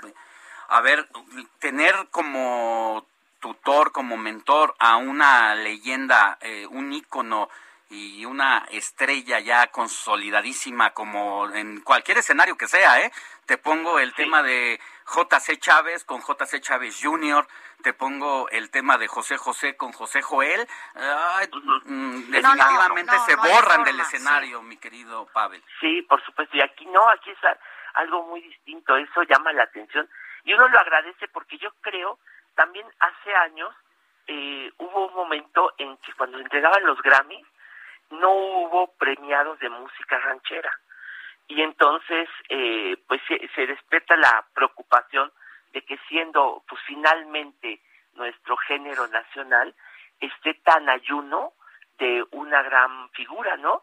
Y que exista Alejandro Fernández, pues de algún modo mucha gente lo ve como algo bueno, pues por lo menos existe alguien de su categoría representando este género, ¿no? Así es. Además de Vicente, ¿no? Ahora, porque perdóname tantito, padre, pero incluso, a ver, en la propia familia, Vicente Fernández Jr. no lo logra. Exacto, sí. Que siempre quiso ser cantante, la verdad es que no ha sido reconocido como lo es Alejandro, ¿no? Sí. No, Alejandro ya tiene otra carrera, bueno, ya...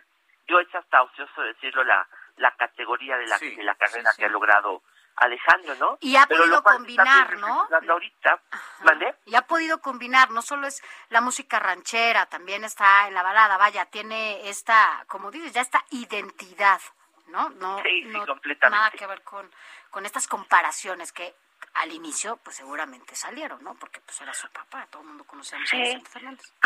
Pero fíjate... coloca o pone en este momento contemporáneo esta pues necesidad de este género, o sea que de algún modo yo creo que Alejandro Fernández no se podrá independizar tampoco de esta corriente pues de la música ranchera que ahora abarca tantos géneros, porque también una cosa de Vicente Fernández es que le dio esta continuidad a la música ranchera de juntarla con el bolero, porque también era una cosa que no necesariamente era una continuidad. Por ejemplo, Miguel Aceves Mejía nunca quiso grabar un bolero ranchero. Y ahorita uno escucha, también porque trato de ver así lo que escucha mucha gente, y de pronto veo que hay un auge de cantantes que siguen el camino de Vicente Fernández. O sea, también es el creador de un estilo en grandes regiones de nuestro país. Claro.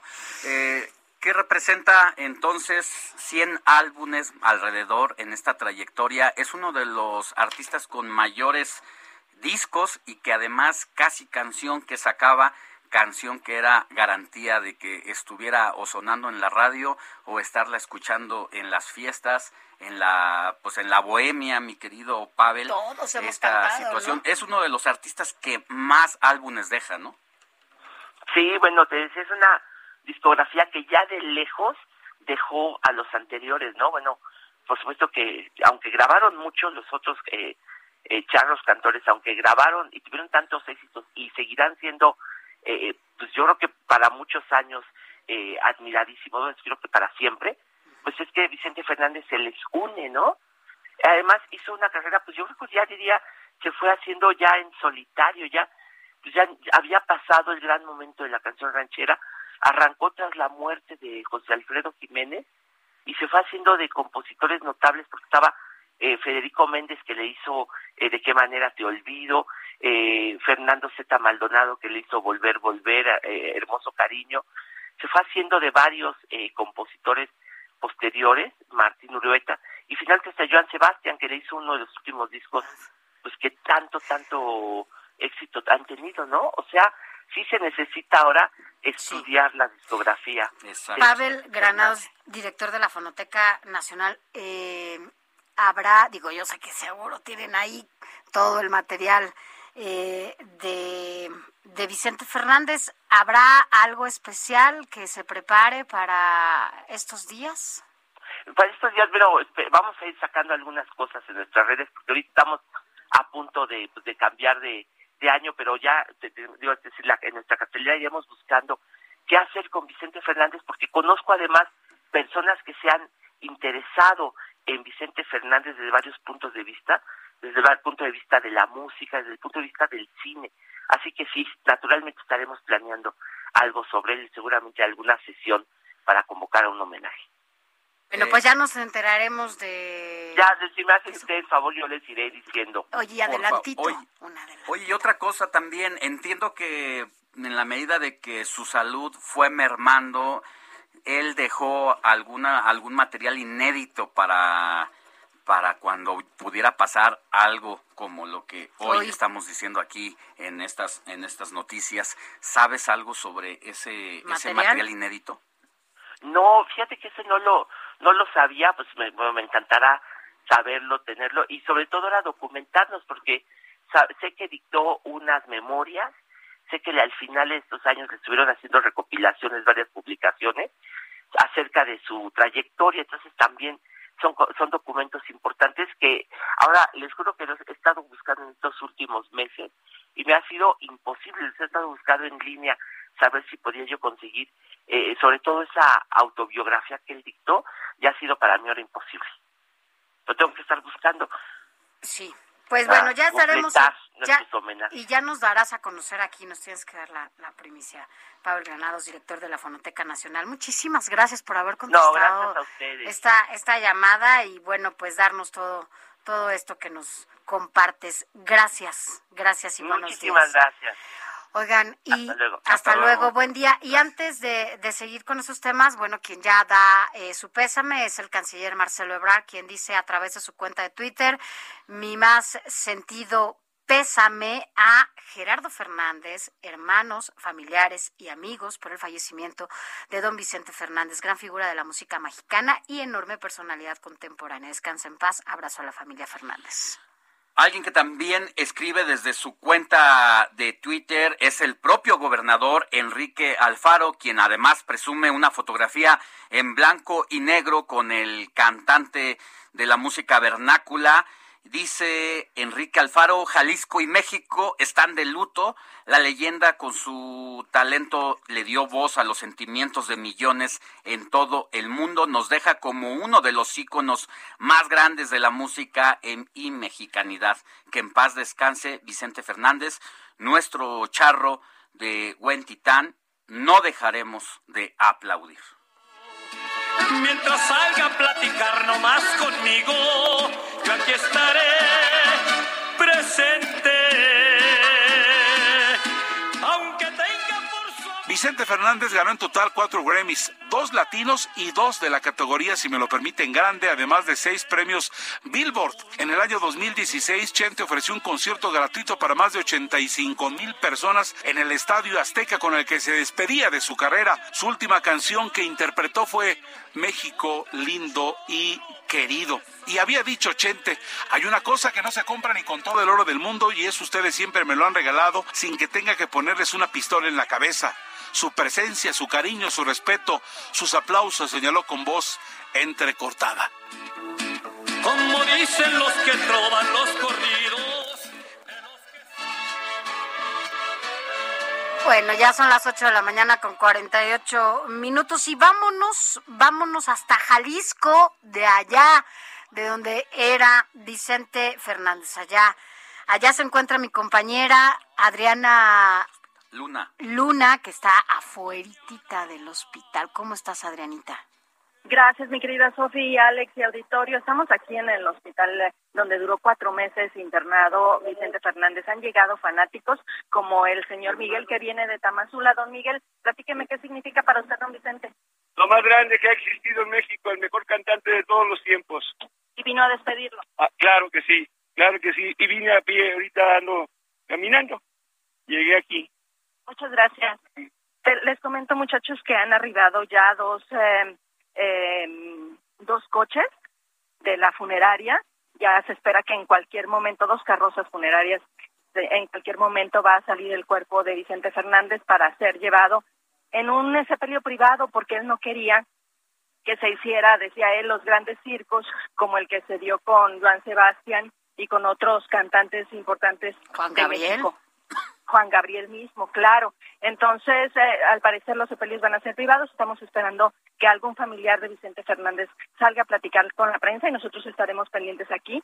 Les comento que Vicente Fernández no nada más es ícono de la música mexicana, sino que también incursionó en cine, era empresario, pero siempre estaba pendiente de dar un abrazo o una fotografía a los fanáticos que acudían a su rancho de Los Tres Potrillos, muchachos. Así es, siempre estuvo arraigado allá en sus tierras, no quiso vivir en otro lugar a pesar de que siempre tuvo las posibilidades de hacerlo, incluso de radicar en la Ciudad de México, donde además le ofrecieron hacer telenovelas y nunca aceptó. Eso sí, 30 películas tiene en su haber, pero a las telenovelas definitivamente dijo no le voy a entrar, ni porque le pongan todo el oro del mundo, y así lo rechazó. Prefirió mantenerse en la medida de lo posible, porque con las giras y los compromisos de trabajo, pues cuando andaba afuera recorriendo el país, incluso otras ciudades de otros países como los Estados Unidos, no se diga, donde tuvo su segunda gran plaza de presentaciones, y siempre hizo base allí. Y ya a partir del 2016 que se retira de los escenarios, ahora sí, se queda allí en su rancho disfrutando a los nietos y también preparando a quien es el hijo de Alejandro Fernández, que seguramente después de esto vamos a verlo más expuesto en presentaciones musicales, mi querida Adri. Claro, y les recuerdo, muchachos, que a él le sobrevive su esposa Cuquita, sus 3 potrillos, que son Gerardo, está también Vicente y Alejandro Fernández, y también su hija Alejandra. Después, miren, muchachos, obviamente cuando un cantante de la talla de Vicente Fernández, que viajaba por el mundo y cantaba por doquier, estar inmovilizado prácticamente después de esta caída en su rancho, donde se lastimó las cervicales, obviamente esto trajo repercusiones, ¿no? En diversos órganos, tuvo falla renal y también en los pulmones, hasta el grado que ya no soportó más después de 4 meses.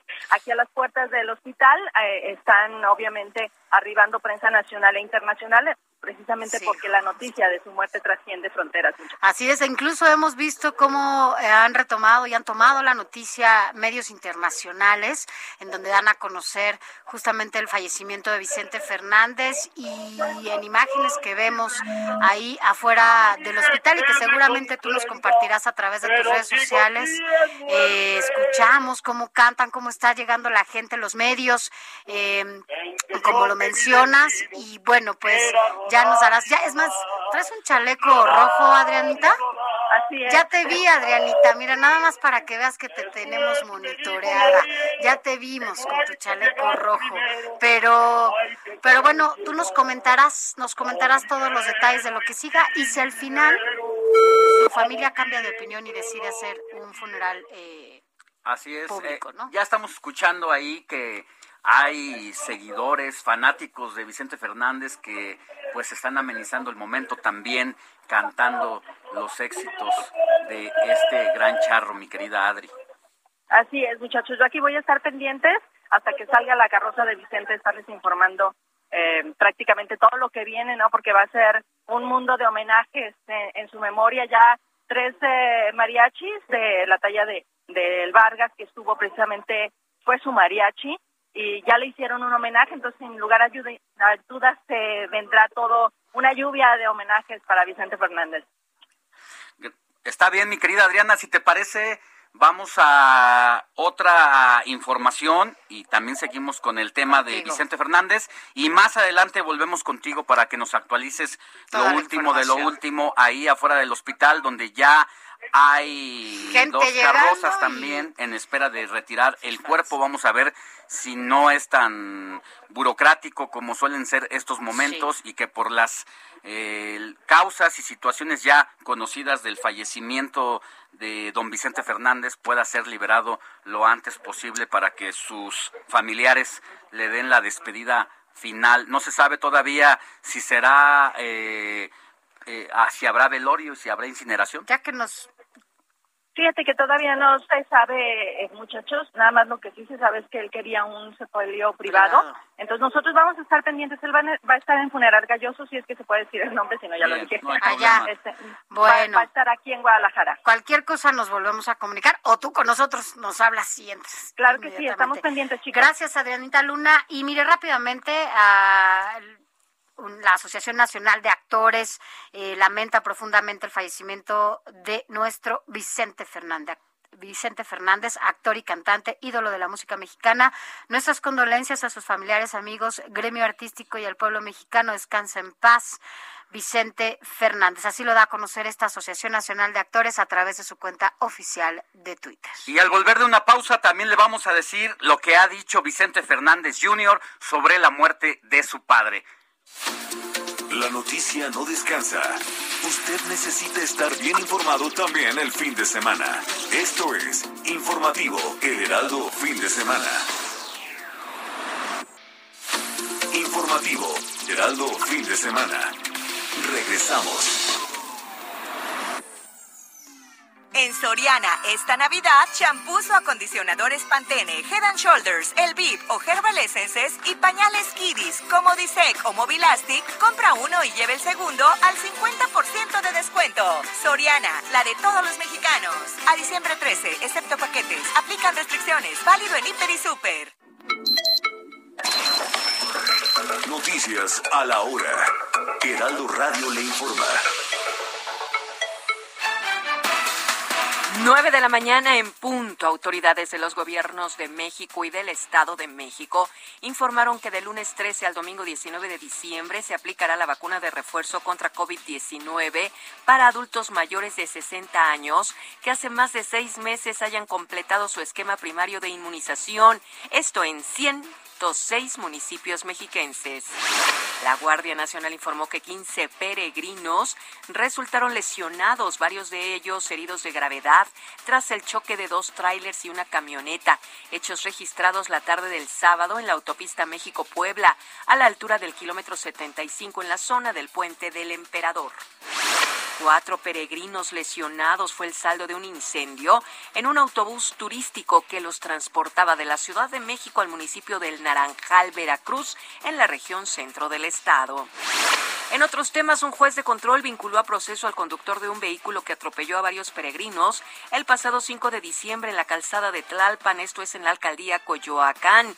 El juez impuso al conductor la prisión preventiva justificada y al copiloto, quien también fue vinculado, la presentación periódica semanal ante la unidad de medidas cautelares y suspensión condicional del proceso. En el orbe, al menos 4 personas murieron y 5 desaparecidas tras una explosión de gas ocurrida a la última hora de la noche del sábado en la isla italiana de Sicilia y que provocó el desalojo de 50 residentes, según informaron los medios locales.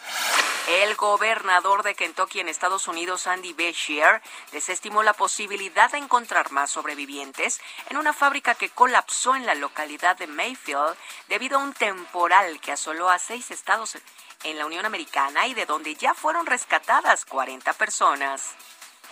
La escritora estadounidense Anne Rice, que saltó a la fama tras publicar en 1976 su novela Entrevista con el vampiro, murió la noche del sábado a los 80 años a causa de las complicaciones de un derrame cerebral, según informó su hijo. Y hoy a las 4 de la tarde, tiempo del centro de México, tendremos un especial de Vicente Fernández, su vida y obra, no se lo pierda. Son en este momento las 9 de la mañana con 3 minutos, tiempo del centro. Les saluda Mónica Reyes y le hace la cordial invitación para que siga con nosotros en el informativo El Heraldo fin de semana con Sofi García y Alex Sánchez.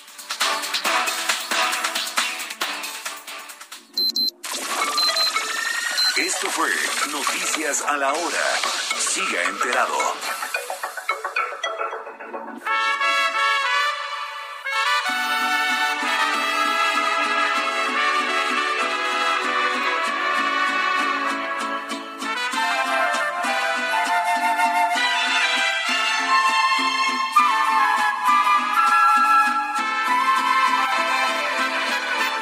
Verás que no he cambiado. Estoy enamorado, tal vez igual que ayer. Quizá te comentaron que... Le seguimos recordando a Vicente Fernández, ¿no? Inevitable tener que recordarlo, menos cuando aquí en este espacio dimos a conocer el lamentable deceso de don Vicente Fernández antes que nadie. Y ahora ya, además de la cuenta oficial de don Vicente Fernández, tanto en Instagram como en Facebook, que confirman esta lamentable noticia, ya su hijo Vicente Fernández Jr. ha escrito también en su propia cuenta de Instagram un mensaje muy, muy breve, pero donde prácticamente ya se despide de su padre. Le dice: gracias por todo, Vicente Fernández. Te amo, padre. Ahí está ya es el primer pronunciamiento de la familia, y que lo hace Vicente Fernández a través de su cuenta de Instagram, en donde han pedido la comprensión de los medios de comunicación, porque pues prefieren estar en este momento alejados de las entrevistas, de los micrófonos, para hacer todo lo necesario ya para las exequias de don Vicente Fernández. Así es, y les daremos a conocer todos los detalles más adelante, así que quédese con nosotros, pero también hay otros temas, así que vámonos rápidamente con Adrián Caloca.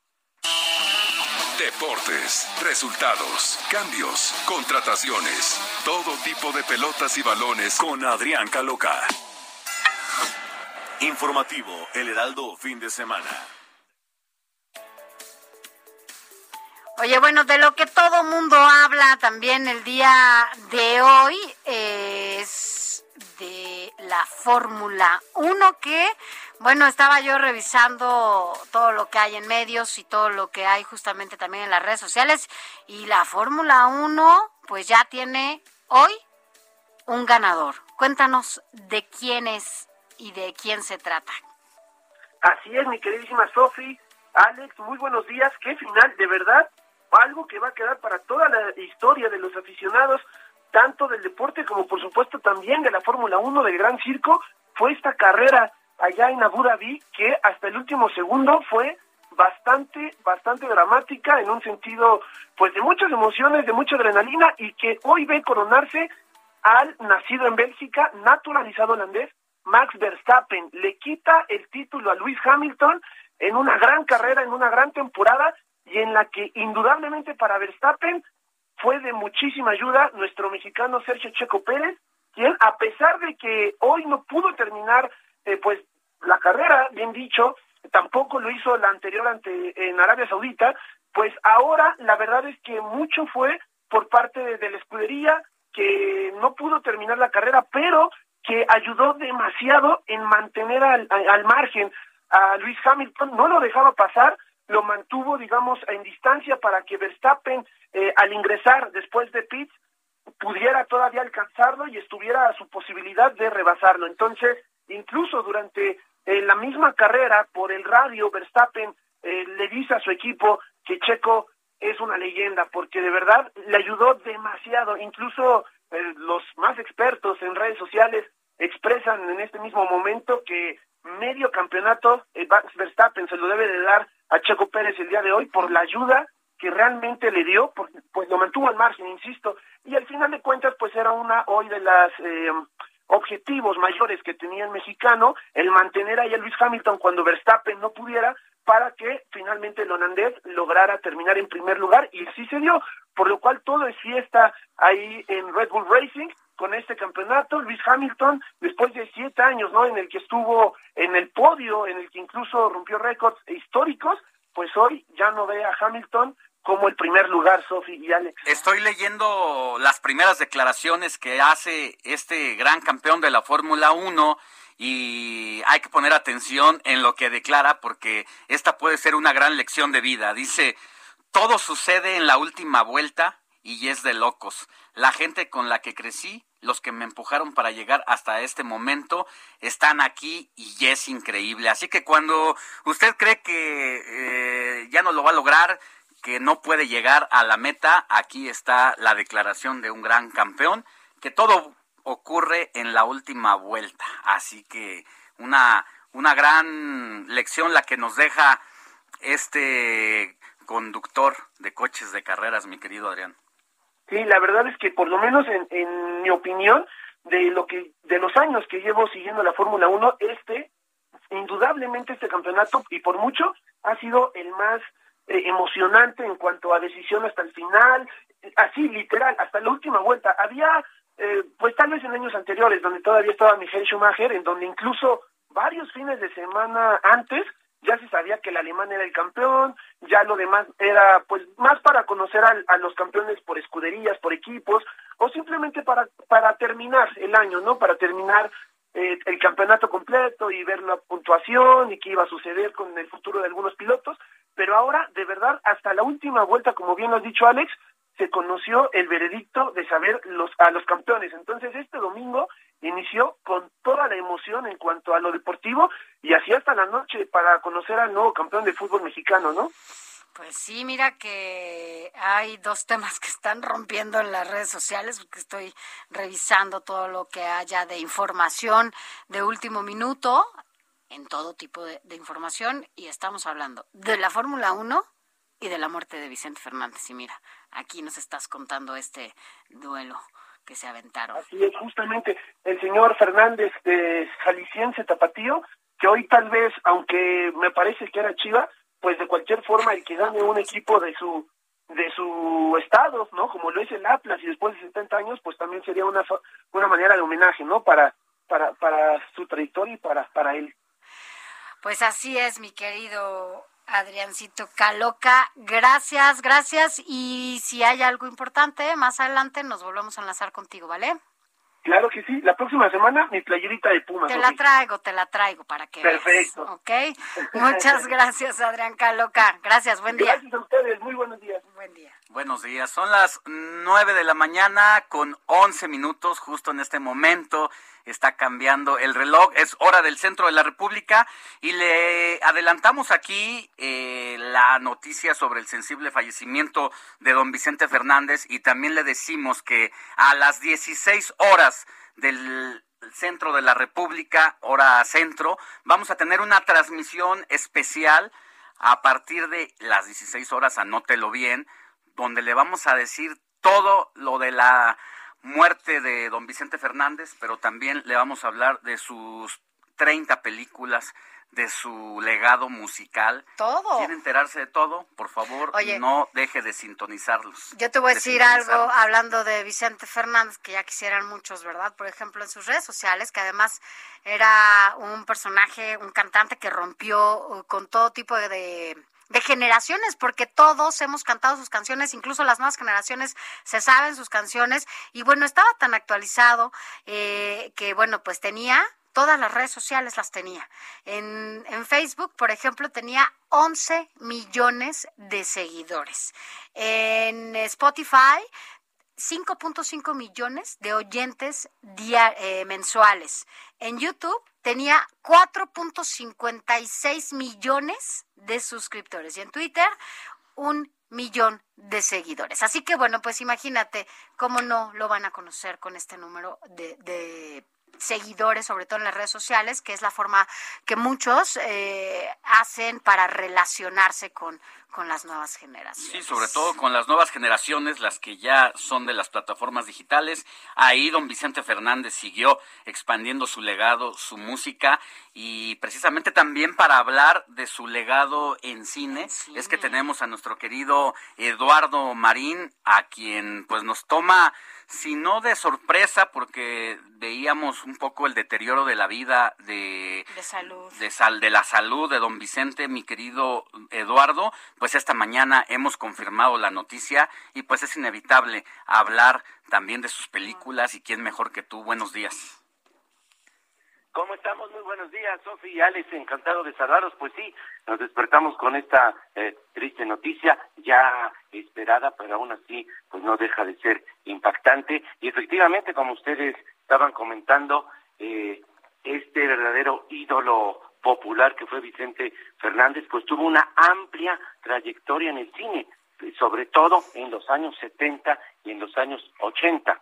70 y 80 hizo varias películas, y bueno, es que él era una figura muy carismática, caía bien, y bueno, se aprovechó comercialmente en el cine su figura, y sus películas, bueno, fueron sin duda de imán taquillero. Empezó a hacer películas desde muy joven, desde los 30 años de edad, y bueno, no tuvo, y hay que comentarlo, pues películas, digamos, que se hayan destacado por su alta calidad, pero sí interpretó películas interesantes, películas muy dignas, digamos. Entre ellos hay que mencionar, por ejemplo, fue su primera película a principios de los 70, Tacos al Carbón, que fue dirigida por uno de los más grandes cineastas mexicanos de la historia, como fue don Alejandro Galindo.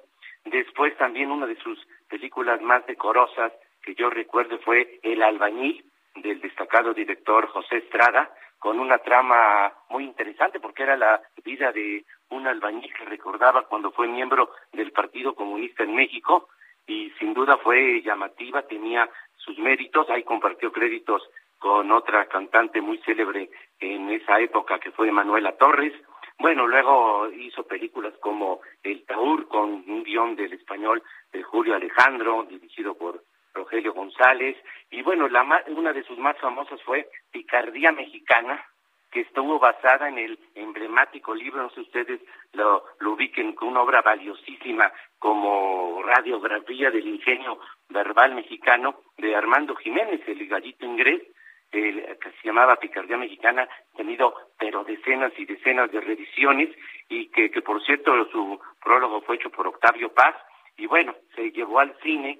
Dirigida por Abel Salazar, Vicente Fernández fue uno de sus actores principales, y así hizo pues diferentes películas. La Ley del Monte, por ejemplo, que estuvo basada en un relato de Juan Ruiz de Alarcón, pero dejó de hacer cine desde hace 30 años. Vicente Fernández dijo adiós al cine, no volvió a interpretar películas, pero sin duda su trayectoria cinematográfica fue muy, muy amplia, y como decía, sin duda fue de imán taquillero, porque era una figura carismática que siempre caía bien.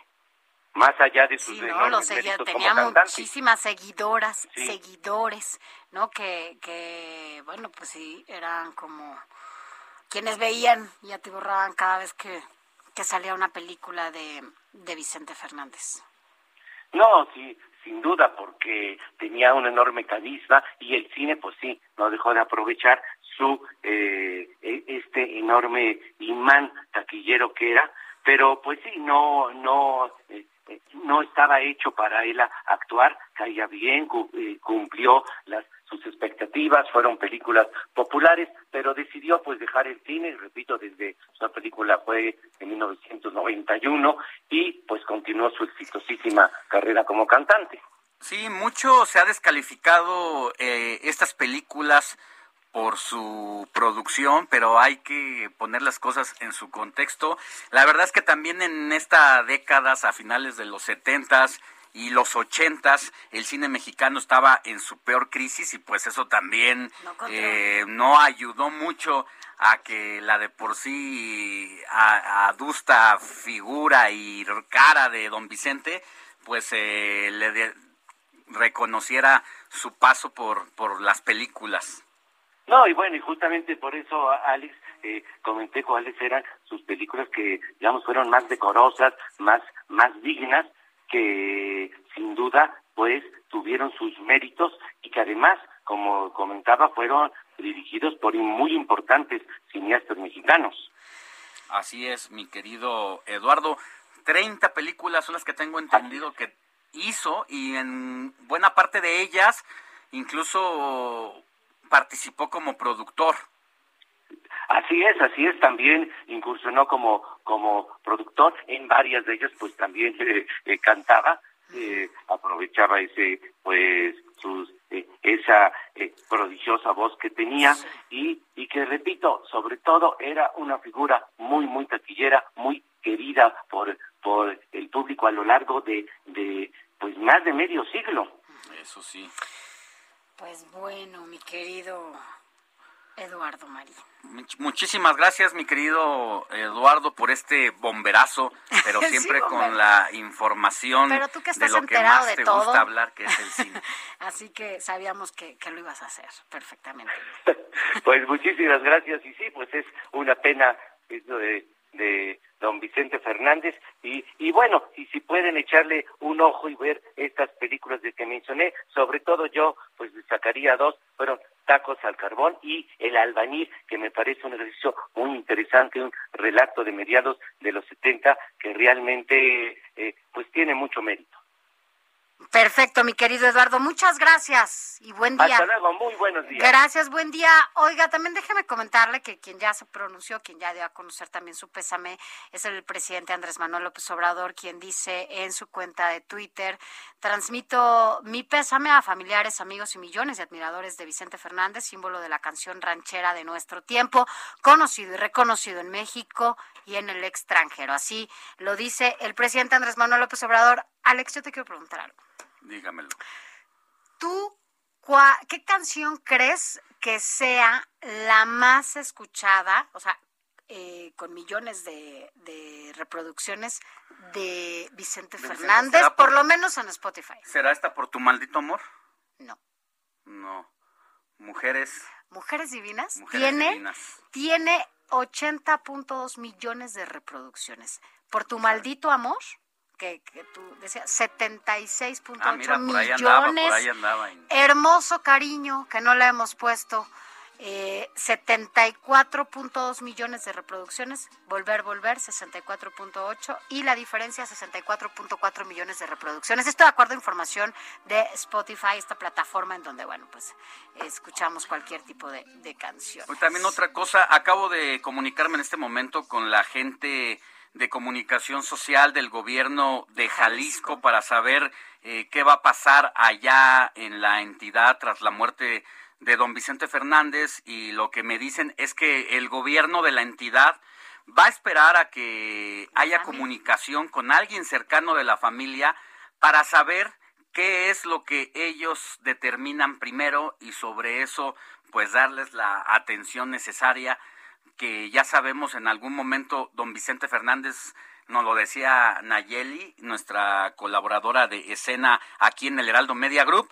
que don Vicente no quería, así lo dijo, no quería circo tras su fallecimiento. Así es. Y pues vamos a ver si realmente esa fue su determinación, o finalmente familia, cambió, ¿no?, de palabra, o qué determina la familia despedir a don Chente Fernández. Y también, por cierto, decir que, hablando de Jalisco, quien también ya lamenta la muerte de Vicente Fernández, pues son las Chivas, ¿no? A través de su cuenta de Twitter dan a conocer, lamentan la muerte, que descanse en paz nuestro Chiva hermano Vicente Fernández. Y ahí también, mire, acababan de lamentar también, descansa en paz nuestra Chiva hermana Carmen Salinas. Los dos de allá, de corazón, pero además profundamente chivistas. Carmen no recuerda Salinas, las apuestas de doña Carmen, también con Sergio Corona, con el Loco Valdés, incluso a ella castigada poniéndose la camiseta del América a pesar de pues la lo que eso representaba, la humillación deportiva, ¿no? Por llamarlo de esa forma. Oigan, y ya nos escriben pues, también. Vicente también con su jorongo de Chivas, o sea, no, bueno. Nos escriben ya mensajitos por parte de la audiencia aquí a nuestro WhatsApp del informativo de fin de semana. Buen domingo, Sofi y Alex, muchas bendiciones, descanse en paz, Carmen y don Vicente, ya escuchándolos, trabajando como siempre, muchos accidentes por la zona oriente de Iztapalapa. Suerte para todos. Soy Juan Carlos Martínez. Gracias, Juan Carlos. También saludos y que tengan un excelente día. Y la corcholata no tuvo méritos, ya que también una actriz de picardía de México, la corcholata, se refiere a Carmen Salinas, y que descanse en paz nuestros ídolos y ambos seguidores de las Chivas. Mira, su radioescucha Ismael Hernández, lo que acabamos de decir. Nos escribe Javier López desde Tampico y dice: buen día, jóvenes amigos, que en paz descanse Don Chente. Alrededor de la medianoche un periódico publicó que ya había muerto, pero la familia aún no lo confirmaba y ustedes dieron la noticia antes que nadie. Gracias a Javier López, que nos escucha desde Tampico. Oye, hay que recordarle nuestro Twitter y nuestro WhatsApp para que se ponga en contacto directo con nosotros. Nuestro WhatsApp es el 5591635119, 5591635119, y nuestras redes sociales, mi Twitter, @SofiGarciaMX. Nosotros vamos a ir a una pausa, pero también le doy mi Twitter a Alex Sánchez MX.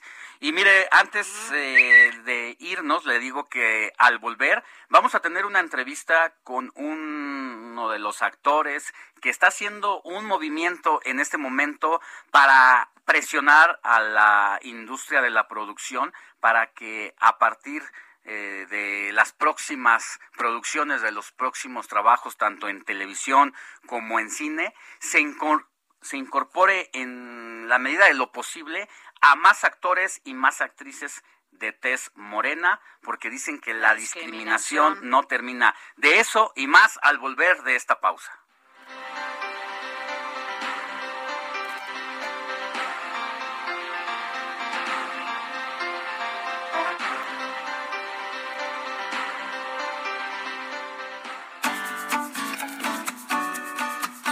Escríbanos o mándenos un mensaje de voz al WhatsApp del informativo fin de semana 5591-63-5119. La noticia no descansa.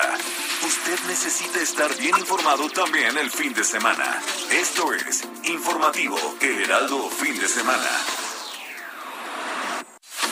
Informativo Heraldo Fin de Semana. Regresamos.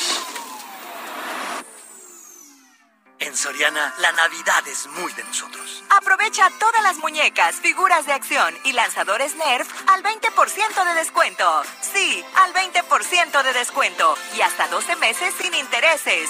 Soriana, la de todos los mexicanos. A diciembre 13, aplica restricciones. Válido en Hiper y Super.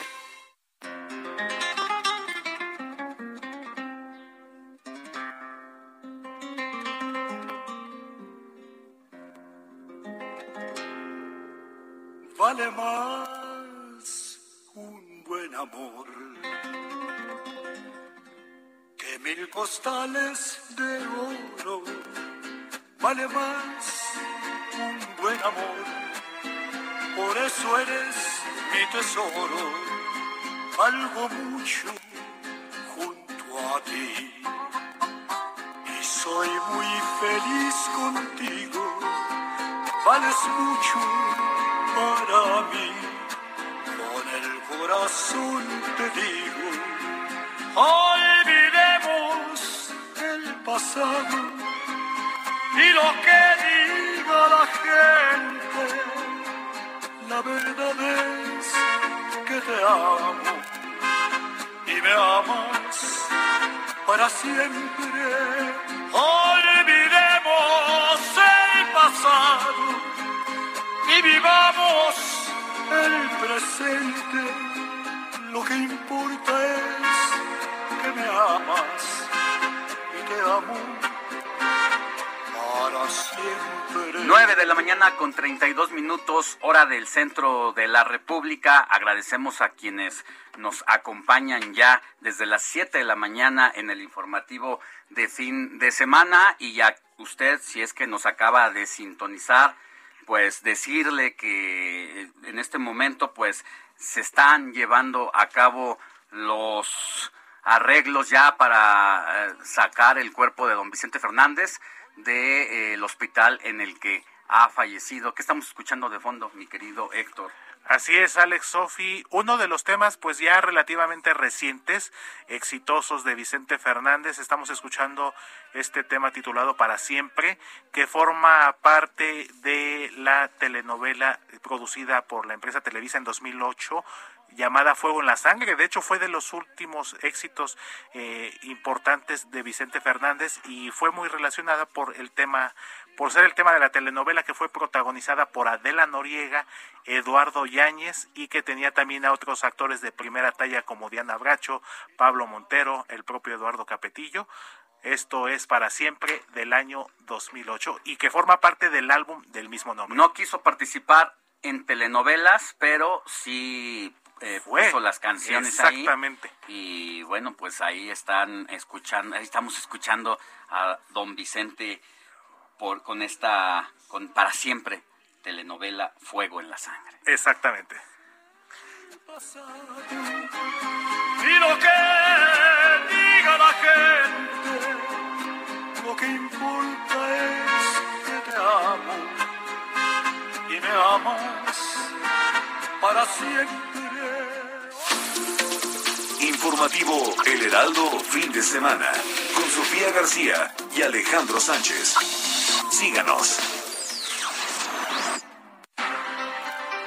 Gracias por continuar con nosotros. Mire, vámonos a otros temas. Más adelante regresamos a Jalisco, porque bueno, ya están trasladando los restos de Vicente Fernández a una agencia funeraria, y para conocer todos los detalles, más adelante nos enlazamos con mi compañera Adriana Luna. Mientras tanto, vámonos a otros temas, porque mire, el colectivo Poder Prieto, que está encabezado por actores como Maya Zapata y Tenoch Huerta, ya anunció el inicio de un festival para exponer justamente lo que se vive muchas veces en muchos gremios, pero en particular lo han destacado, que es la discriminación, el racismo que existe en esta industria cinematográfica contra las personas de piel morena. Pero para hablar sobre este festival y todo lo que van a hacer, agradecemos que esté con nosotros a Ricardo Esquerra, quien es actor mexicano y que, bueno, pues también estará participando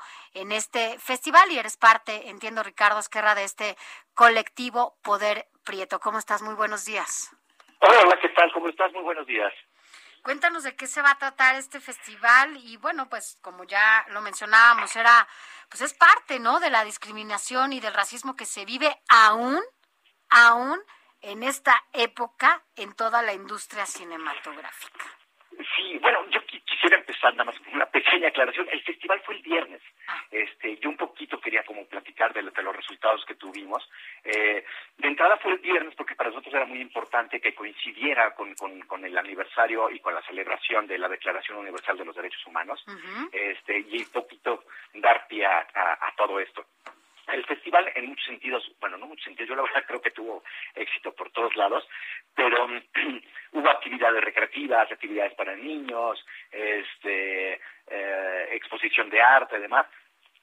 Y creo que una de las cosas más importantes que pudimos tener en el festival fueron conversatorios acerca de justamente del tema, o sea, de sentarnos, hablar, abrir el tema, preguntarnos qué es esto que tantas veces decimos que no existe, que cada vez que alguien habla de racismo en México, la gente inmediatamente dice, no. ¿Cómo va a ser racismo si somos una mezcla? Y con decir que somos una mezcla, entonces ya no hay discriminación y no hay racismo.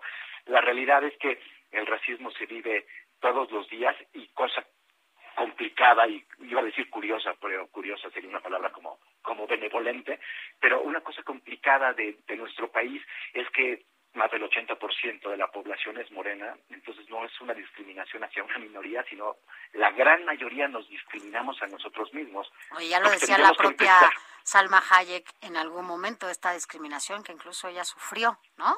Claro, por supuesto, y no solamente que hemos sufrido, que ejercemos. Como es un sistema, nosotros somos los primeros que en los recreos decimos, pues no estoy tan morenito como el otro, entonces igual estoy un poquito más claro, creo que me salgo. Y es un sistema que hemos aprendido desde hace muchos años. Ricardo, en mayo pasado surge este movimiento como un primer paso en redes sociales, donde se da con fuerza y se levanta la voz precisamente con este tema que nos tiene aquí conversando sobre la discriminación y racismo en la industria cinematográfica. ¿Qué han encontrado ustedes entre mayo y el inicio de este festival? Porque muchas veces también nosotros vimos que cuando llegaba a alzar la voz de Tenoch Huerta parecía que las redes sociales se le volteaban diciéndole acomplejado. O sea, ¿a qué nos estamos enfrentando? Es una pregunta buenísima, una gran pregunta. De entrada, nos hemos estofado con muchísimas cosas. Entre otras cosas, hacia adentro del grupo o gente cercana, decir... Ah, claro, usted es en el movimiento de Tenoch, ¿verdad? Ah, tú eres de los de Maya Zapata, ¿verdad? Cuando de entrada este es un movimiento horizontal que ha surgido de... Te voy a contar muy rápido, porque yo sé que los tiempos en radio son muy rápidos, pero esto surge cuando de repente varios actores empezamos a decir, oye, tenemos esta broma común, ¿no? De, ¿otra vez te tocó de narco? Sí, no, esta vez ahora voy de mecánico. Ah, bueno, está buenísimo. No, pues ahora voy de policía. Ah, perfecto, entonces igual te persigo yo. Y esta pequeña broma... De repente empezamos a darnos cuenta de que el problema no eran los oficios que ejercíamos como actores, sino la representación o la nula representación que hemos tenido en este país siempre. Cuando de un niño, y no digo un niño, yo Ricardo de niño, crecí viendo películas, crecí viendo programas de televisión donde yo no veía a nadie que se pareciera a mí, ejerciendo papeles dignos. Uh-huh. Y no me refiero a oficios, no me refiero que no pueda ser un mecánico digno, ¿no? Pero si era médico, pues no tiene cara de médico, tiene cara de papá luchón o de ladrón. Y hay ciertos oficios, hay ciertas representaciones donde no se accedía a tener representación morena, y lo que descubríamos es el impacto que tienen las personas al ver eso. Claro. De alguna manera lo que sucede es que te estamos diciendo, tú no puedes hacer esto. Ya, a ti esto no te corresponde. Este colectivo de alguna manera entonces está abriendo la conversación y están poniendo en la mesa y están visibilizando justamente la discriminación que se vive en esta industria, en donde a veces desde el otro lado, ¿no? Como espectador, pues no se dan cuenta, ¿no?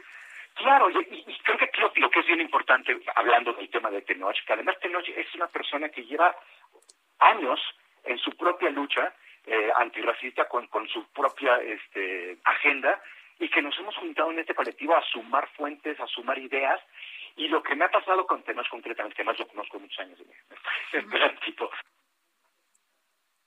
Se le ha etiquetado esta cosa de resentido, cuando es, a ver, espérame, no estoy hablando de mí, no estoy hablando de mis personajes ni de mis creaciones, estoy hablando de la gran cantidad de gente que no tiene acceso, y bueno, perdón, pero si hay actores en el gremio con éxito, pues es Tenoch, y si hay alguien que se le puede reconocer y agradecer, que desde un punto de visible empiece a visibilizar todo lo que no se habla, me parece increíble, porque no es, además está hablando del tema, también se está exponiendo él a sí mismo, diciendo, espérame, no quiero un mejor personaje, y sobre todo no quiero que le quiten el personaje al otro. Lo que quiero es una representación digna en los medios de la gente que se ve como yo. La verdad es que sí nos pone a reflexionar que en medio, y digo, la risa obvio es irónica, de que en medio de una...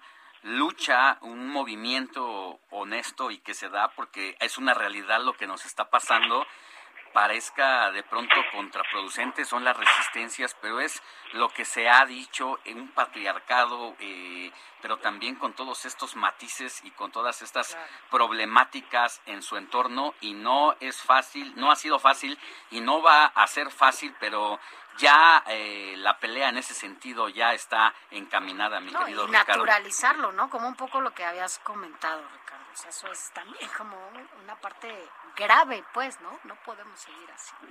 Y creo que dijeron ahorita algo que me pareció muy interesante, ¿no? De, si vamos a hablar del patriarcado y del machismo y del calentamiento global, hay muchísimos temas urgentes. ¿Cuál es el primero? El que más te toque. Por supuesto que a mí me encantaría meterme en un movimiento como el feminismo, pero no me toca a mí. Claro. Puedo observar, puedo ser solidario, pero no puedo ser feminista. Yeah. Puedo estar con y puedo compartir información. O, bueno, el patriarcado sí, por supuesto. Ahí sí me toca y hay cosas que tengo que mover y remover. Pero este es un tema que me toca muchísimo y no por mi sufrimiento personal, uh-huh, sino justo por lo que les decía. Yo quiero que mi hijo vea en los medios gente que se parezca y que haya una posibilidad de decirle, puedes ser quien tú quieras. Y si quieres ser un mecánico, está increíble. Pero también tienes todas estas 700 opciones.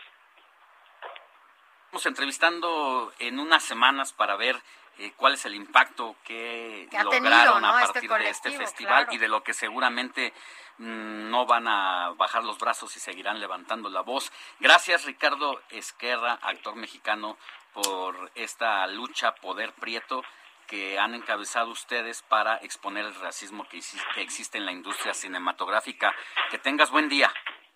Igualmente, muchísimas gracias por estos espacios que se están abriendo. De verdad, creo que lo más importante es que la conversación se abra. Claro. Y que se cuestione y que la cosa diga, no es cierto. Pero que se cuestione primero. Muchísimas gracias por el espacio. Gracias. Gracias a ti. Oye, Alex, y nada más comentarte, vámonos a rápidamente, porque ya, como dice...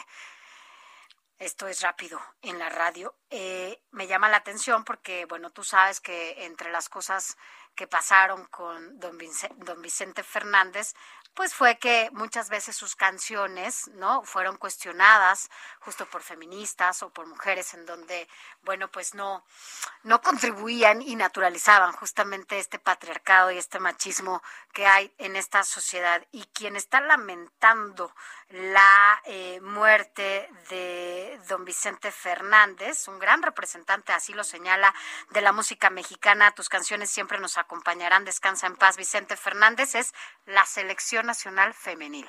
Ándale, quien está dando a conocer esta noticia a través de la red social, claro, de esta selección nacional de México femenil en su cuenta oficial de Twitter. Así que bueno, pues ya lo decíamos, es una persona llena de contrastes, en general todos lo somos, ¿no? Y bueno, pero Vicente Fernández a través de sus canciones provocó muchas cosas entre grupos de mujeres feministas. Informativo El Heraldo fin de semana con Sofía García y Alejandro Sánchez. Síganos.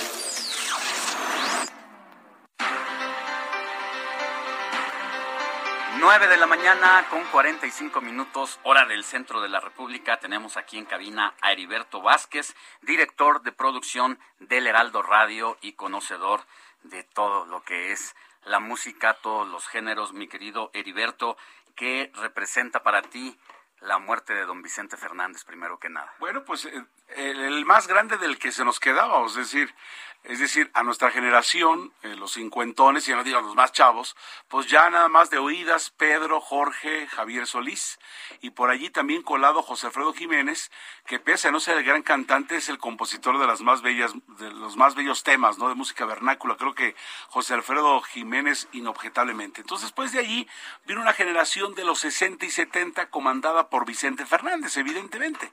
Y entonces, pues Vicente es el que nos toca como un auténtico grande, ¿no?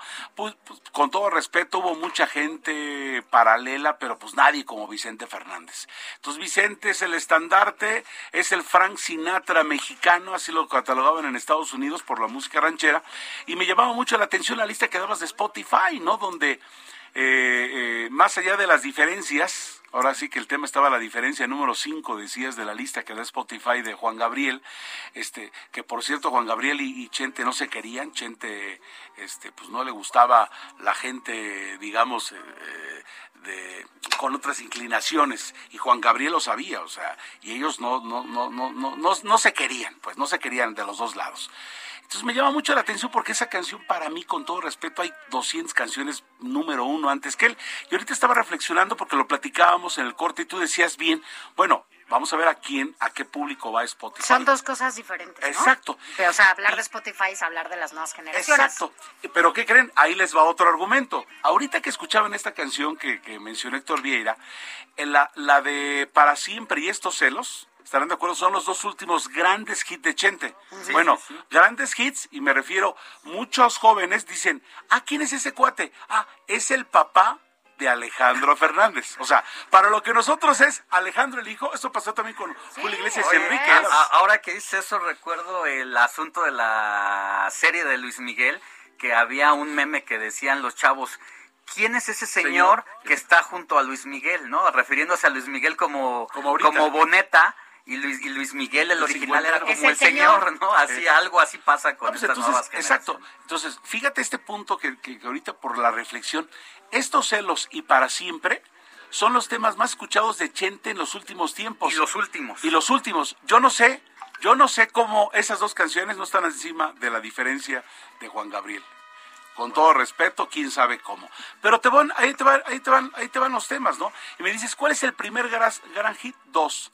Y Volver y La Ley del Monte, de Fernando Z. Maldonado y de Ferrusquilla, que hay una historia detrás de La Ley del Monte. Ahora sí que diría grosso que historia.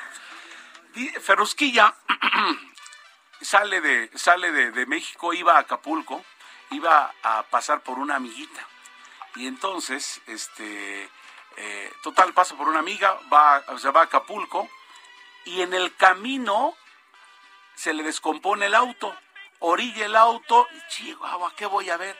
Y en eso, ve que sale de una milpa un muchacho, así como que arreglándose y subiéndose los pantalones. Dice, mira, qué curioso.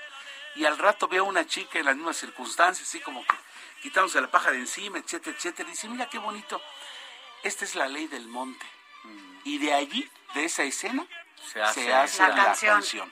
Y aquí te van los temas de Vicente Fernández. Nada más para quienes nos escuchan y no ubican a Ferrusquilla. Era un compositor, era un gran productor, un cantante, que además no se llamaba así. No, Ferrusquilla es por una radionovela de la XQ, del Guapanguillo, y ese era el personaje, porque él hacía muchas voces. Ferrusquilla vivió desde el doblaje. En Estados Unidos lo contrataron para eso. Entonces, Ferrusquilla también es el creador del tema de Albert Hammond, Échame a mí la culpa. José Ángel Espinosa Aragón, y es papá de Angélica Aragón. Exactamente. Ya. Exactamente, okay. Y qué bueno que esa es la referencia, porque si no, para nosotros, Ferrusquilla, pues ¿quién es Ferrusquilla? Que hace poco se acaba de morir, murió muy, pero muy grande. Y ahí te van los temas que vamos a escuchar en punto de las 4 de la tarde, tiempo del centro, que son los verdaderos éxitos de Vicente Fernández. Ahí te va la lista para que la copien. Para Siempre, Aunque Mal Paguen Ellas, De Qué Manera Te Olvido, De Un Rancho a Otro, Estos Celos, Hermoso Cariño, Hilos de Plata, La Ley del Monte, Muerte de un Gallero, Llaves de mi Alma, Lástima que Seas Ajena, Los Mandados. ¿Te acuerdas de esa canción? Ahorita que estamos hablando de lo que hacen los gringos con la gente que cruza del otro lado. Marioneta, Me Caso el Sábado, Me Voy a Quitar del Medio, Motivos, Mujeres Divinas, No Me Sé Rajar, Nos Estorbó la Ropa, Ojalá que Te Vaya Bonito, Por Tu Maldito Amor, Qué de Raro Tiene, Aprendiste a Volar, Que Sepan Todos. Y evidentemente, aunque no son de él, pero pues hubo toda una generación que las conoció afortunadamente por él. Rápido terminó Mi Viejo, México Lindo y Caminos de Guanajuato.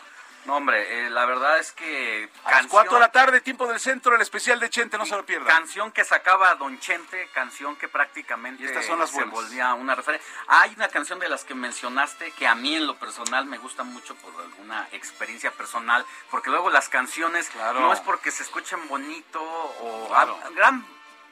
La mayoría de las veces sucede así, pero hay veces que es por la experiencia personal. Claro. Y los de plata a mí me rompe el corazón y es una de mis grandes canciones. Tú, Sofi, ¿con cuál te quedas? Hay muchas. A mí me gusta la de No, por ejemplo, que es una que siempre cada quien, ¿no? Sí, sí, o sea, no. Es como un poco lo que dices, lo de Spotify, creo que me hace un poco, es importante lo que dices, porque yo veía hace rato el número de reproducciones que tiene Spotify, son 16 billones de reproducciones, no, 60 billones con B. Es una locura, y que los chavos definan, ¿no? Estas nuevas canciones que les gusta, pues, como lo de Luis Miguel, ¿no?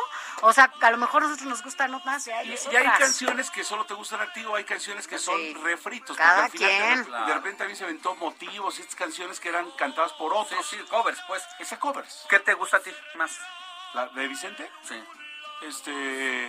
¿De qué manera te olvido? ¿De qué manera te olvido? Y yo creo que es de las más, ¿no? De su compadre, Federico Méndez, hombre delgado, buen hombre, productor en la CBS. Pero bueno, es otro asunto. Pues ahí está, nosotros ya... Oye, entonces, después de la comida, ponen el tequila y ponen el especial 4 de la tarde, por favor. De 4, que va a estar corridito, ¿no? Exactamente. Bueno, pues entonces no se lo pierda, 4 de la tarde, hora del centro, aquí va a haber un especial de toda la historia, prácticamente, ¿no? Y su música. Al mismo tiempo, una clase de música del género ranchero. Vamos a conocer contextos, historia. De todo. Y bueno, pues. Y la música de Chente, que alguien hable, tal vez es lo de menos. Ahorita escuchar a Chente, la mejor selección, no se la pierdan, 4 de la tarde, tiempo del centro, en el especial de Chente por el Heraldo Radio. Muy bueno, bien. Pues nosotros ya también, ya casi nos vamos, pero le decimos de última hora que ya los restos de Vicente Fernández han sido ya sacados del hospital en el que lamentablemente falleció y son conducidos a una agencia funeraria para darle su último adiós. Todavía no se sabe la autoridad gubernamental, en este caso el gobierno de Jalisco, qué es lo que le tiene preparado, porque hasta este momento no ha habido una comunicación directa entre los familiares, con la gente del gobierno de Enrique Alfaro, y me dicen que solamente están a la espera para saber qué tipo de homenaje hay, pero lo que sí es casi seguro que se van a llevar al cuerpo al rancho, a Los Tres Potrillos. Así es, y nada más destacar que toda la información que se ha dado a conocer también es información que incluso están dando los familiares a través de las redes sociales oficiales de Vicente Fernández, ya sea Twitter, Instagram o Facebook, es donde están, y bueno, pues su hijo Vicente Fernández Jr. justo da también a conocer la muerte de su padre a través de su Twitter, de su cuenta de Twitter. Entonces, vaya, hemos estado aquí dándole a conocer todos los detalles de último minuto y antes que nadie lo que ha pasado con la muerte de Vicente Fernández. Así es, nosotros ya nos vamos, Sofía García. Gracias, Alex Sánchez, nos escuchamos el próximo fin. Nosotros lo dejamos con nuestros amigos de... Periodismo de emergencia, la noticia no descansa, nos escuchamos el próximo sábado.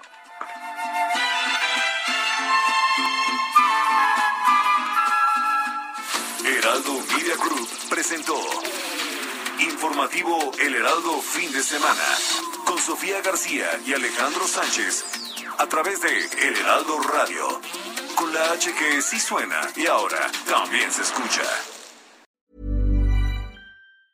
Tired of ads barging into your favorite news podcasts?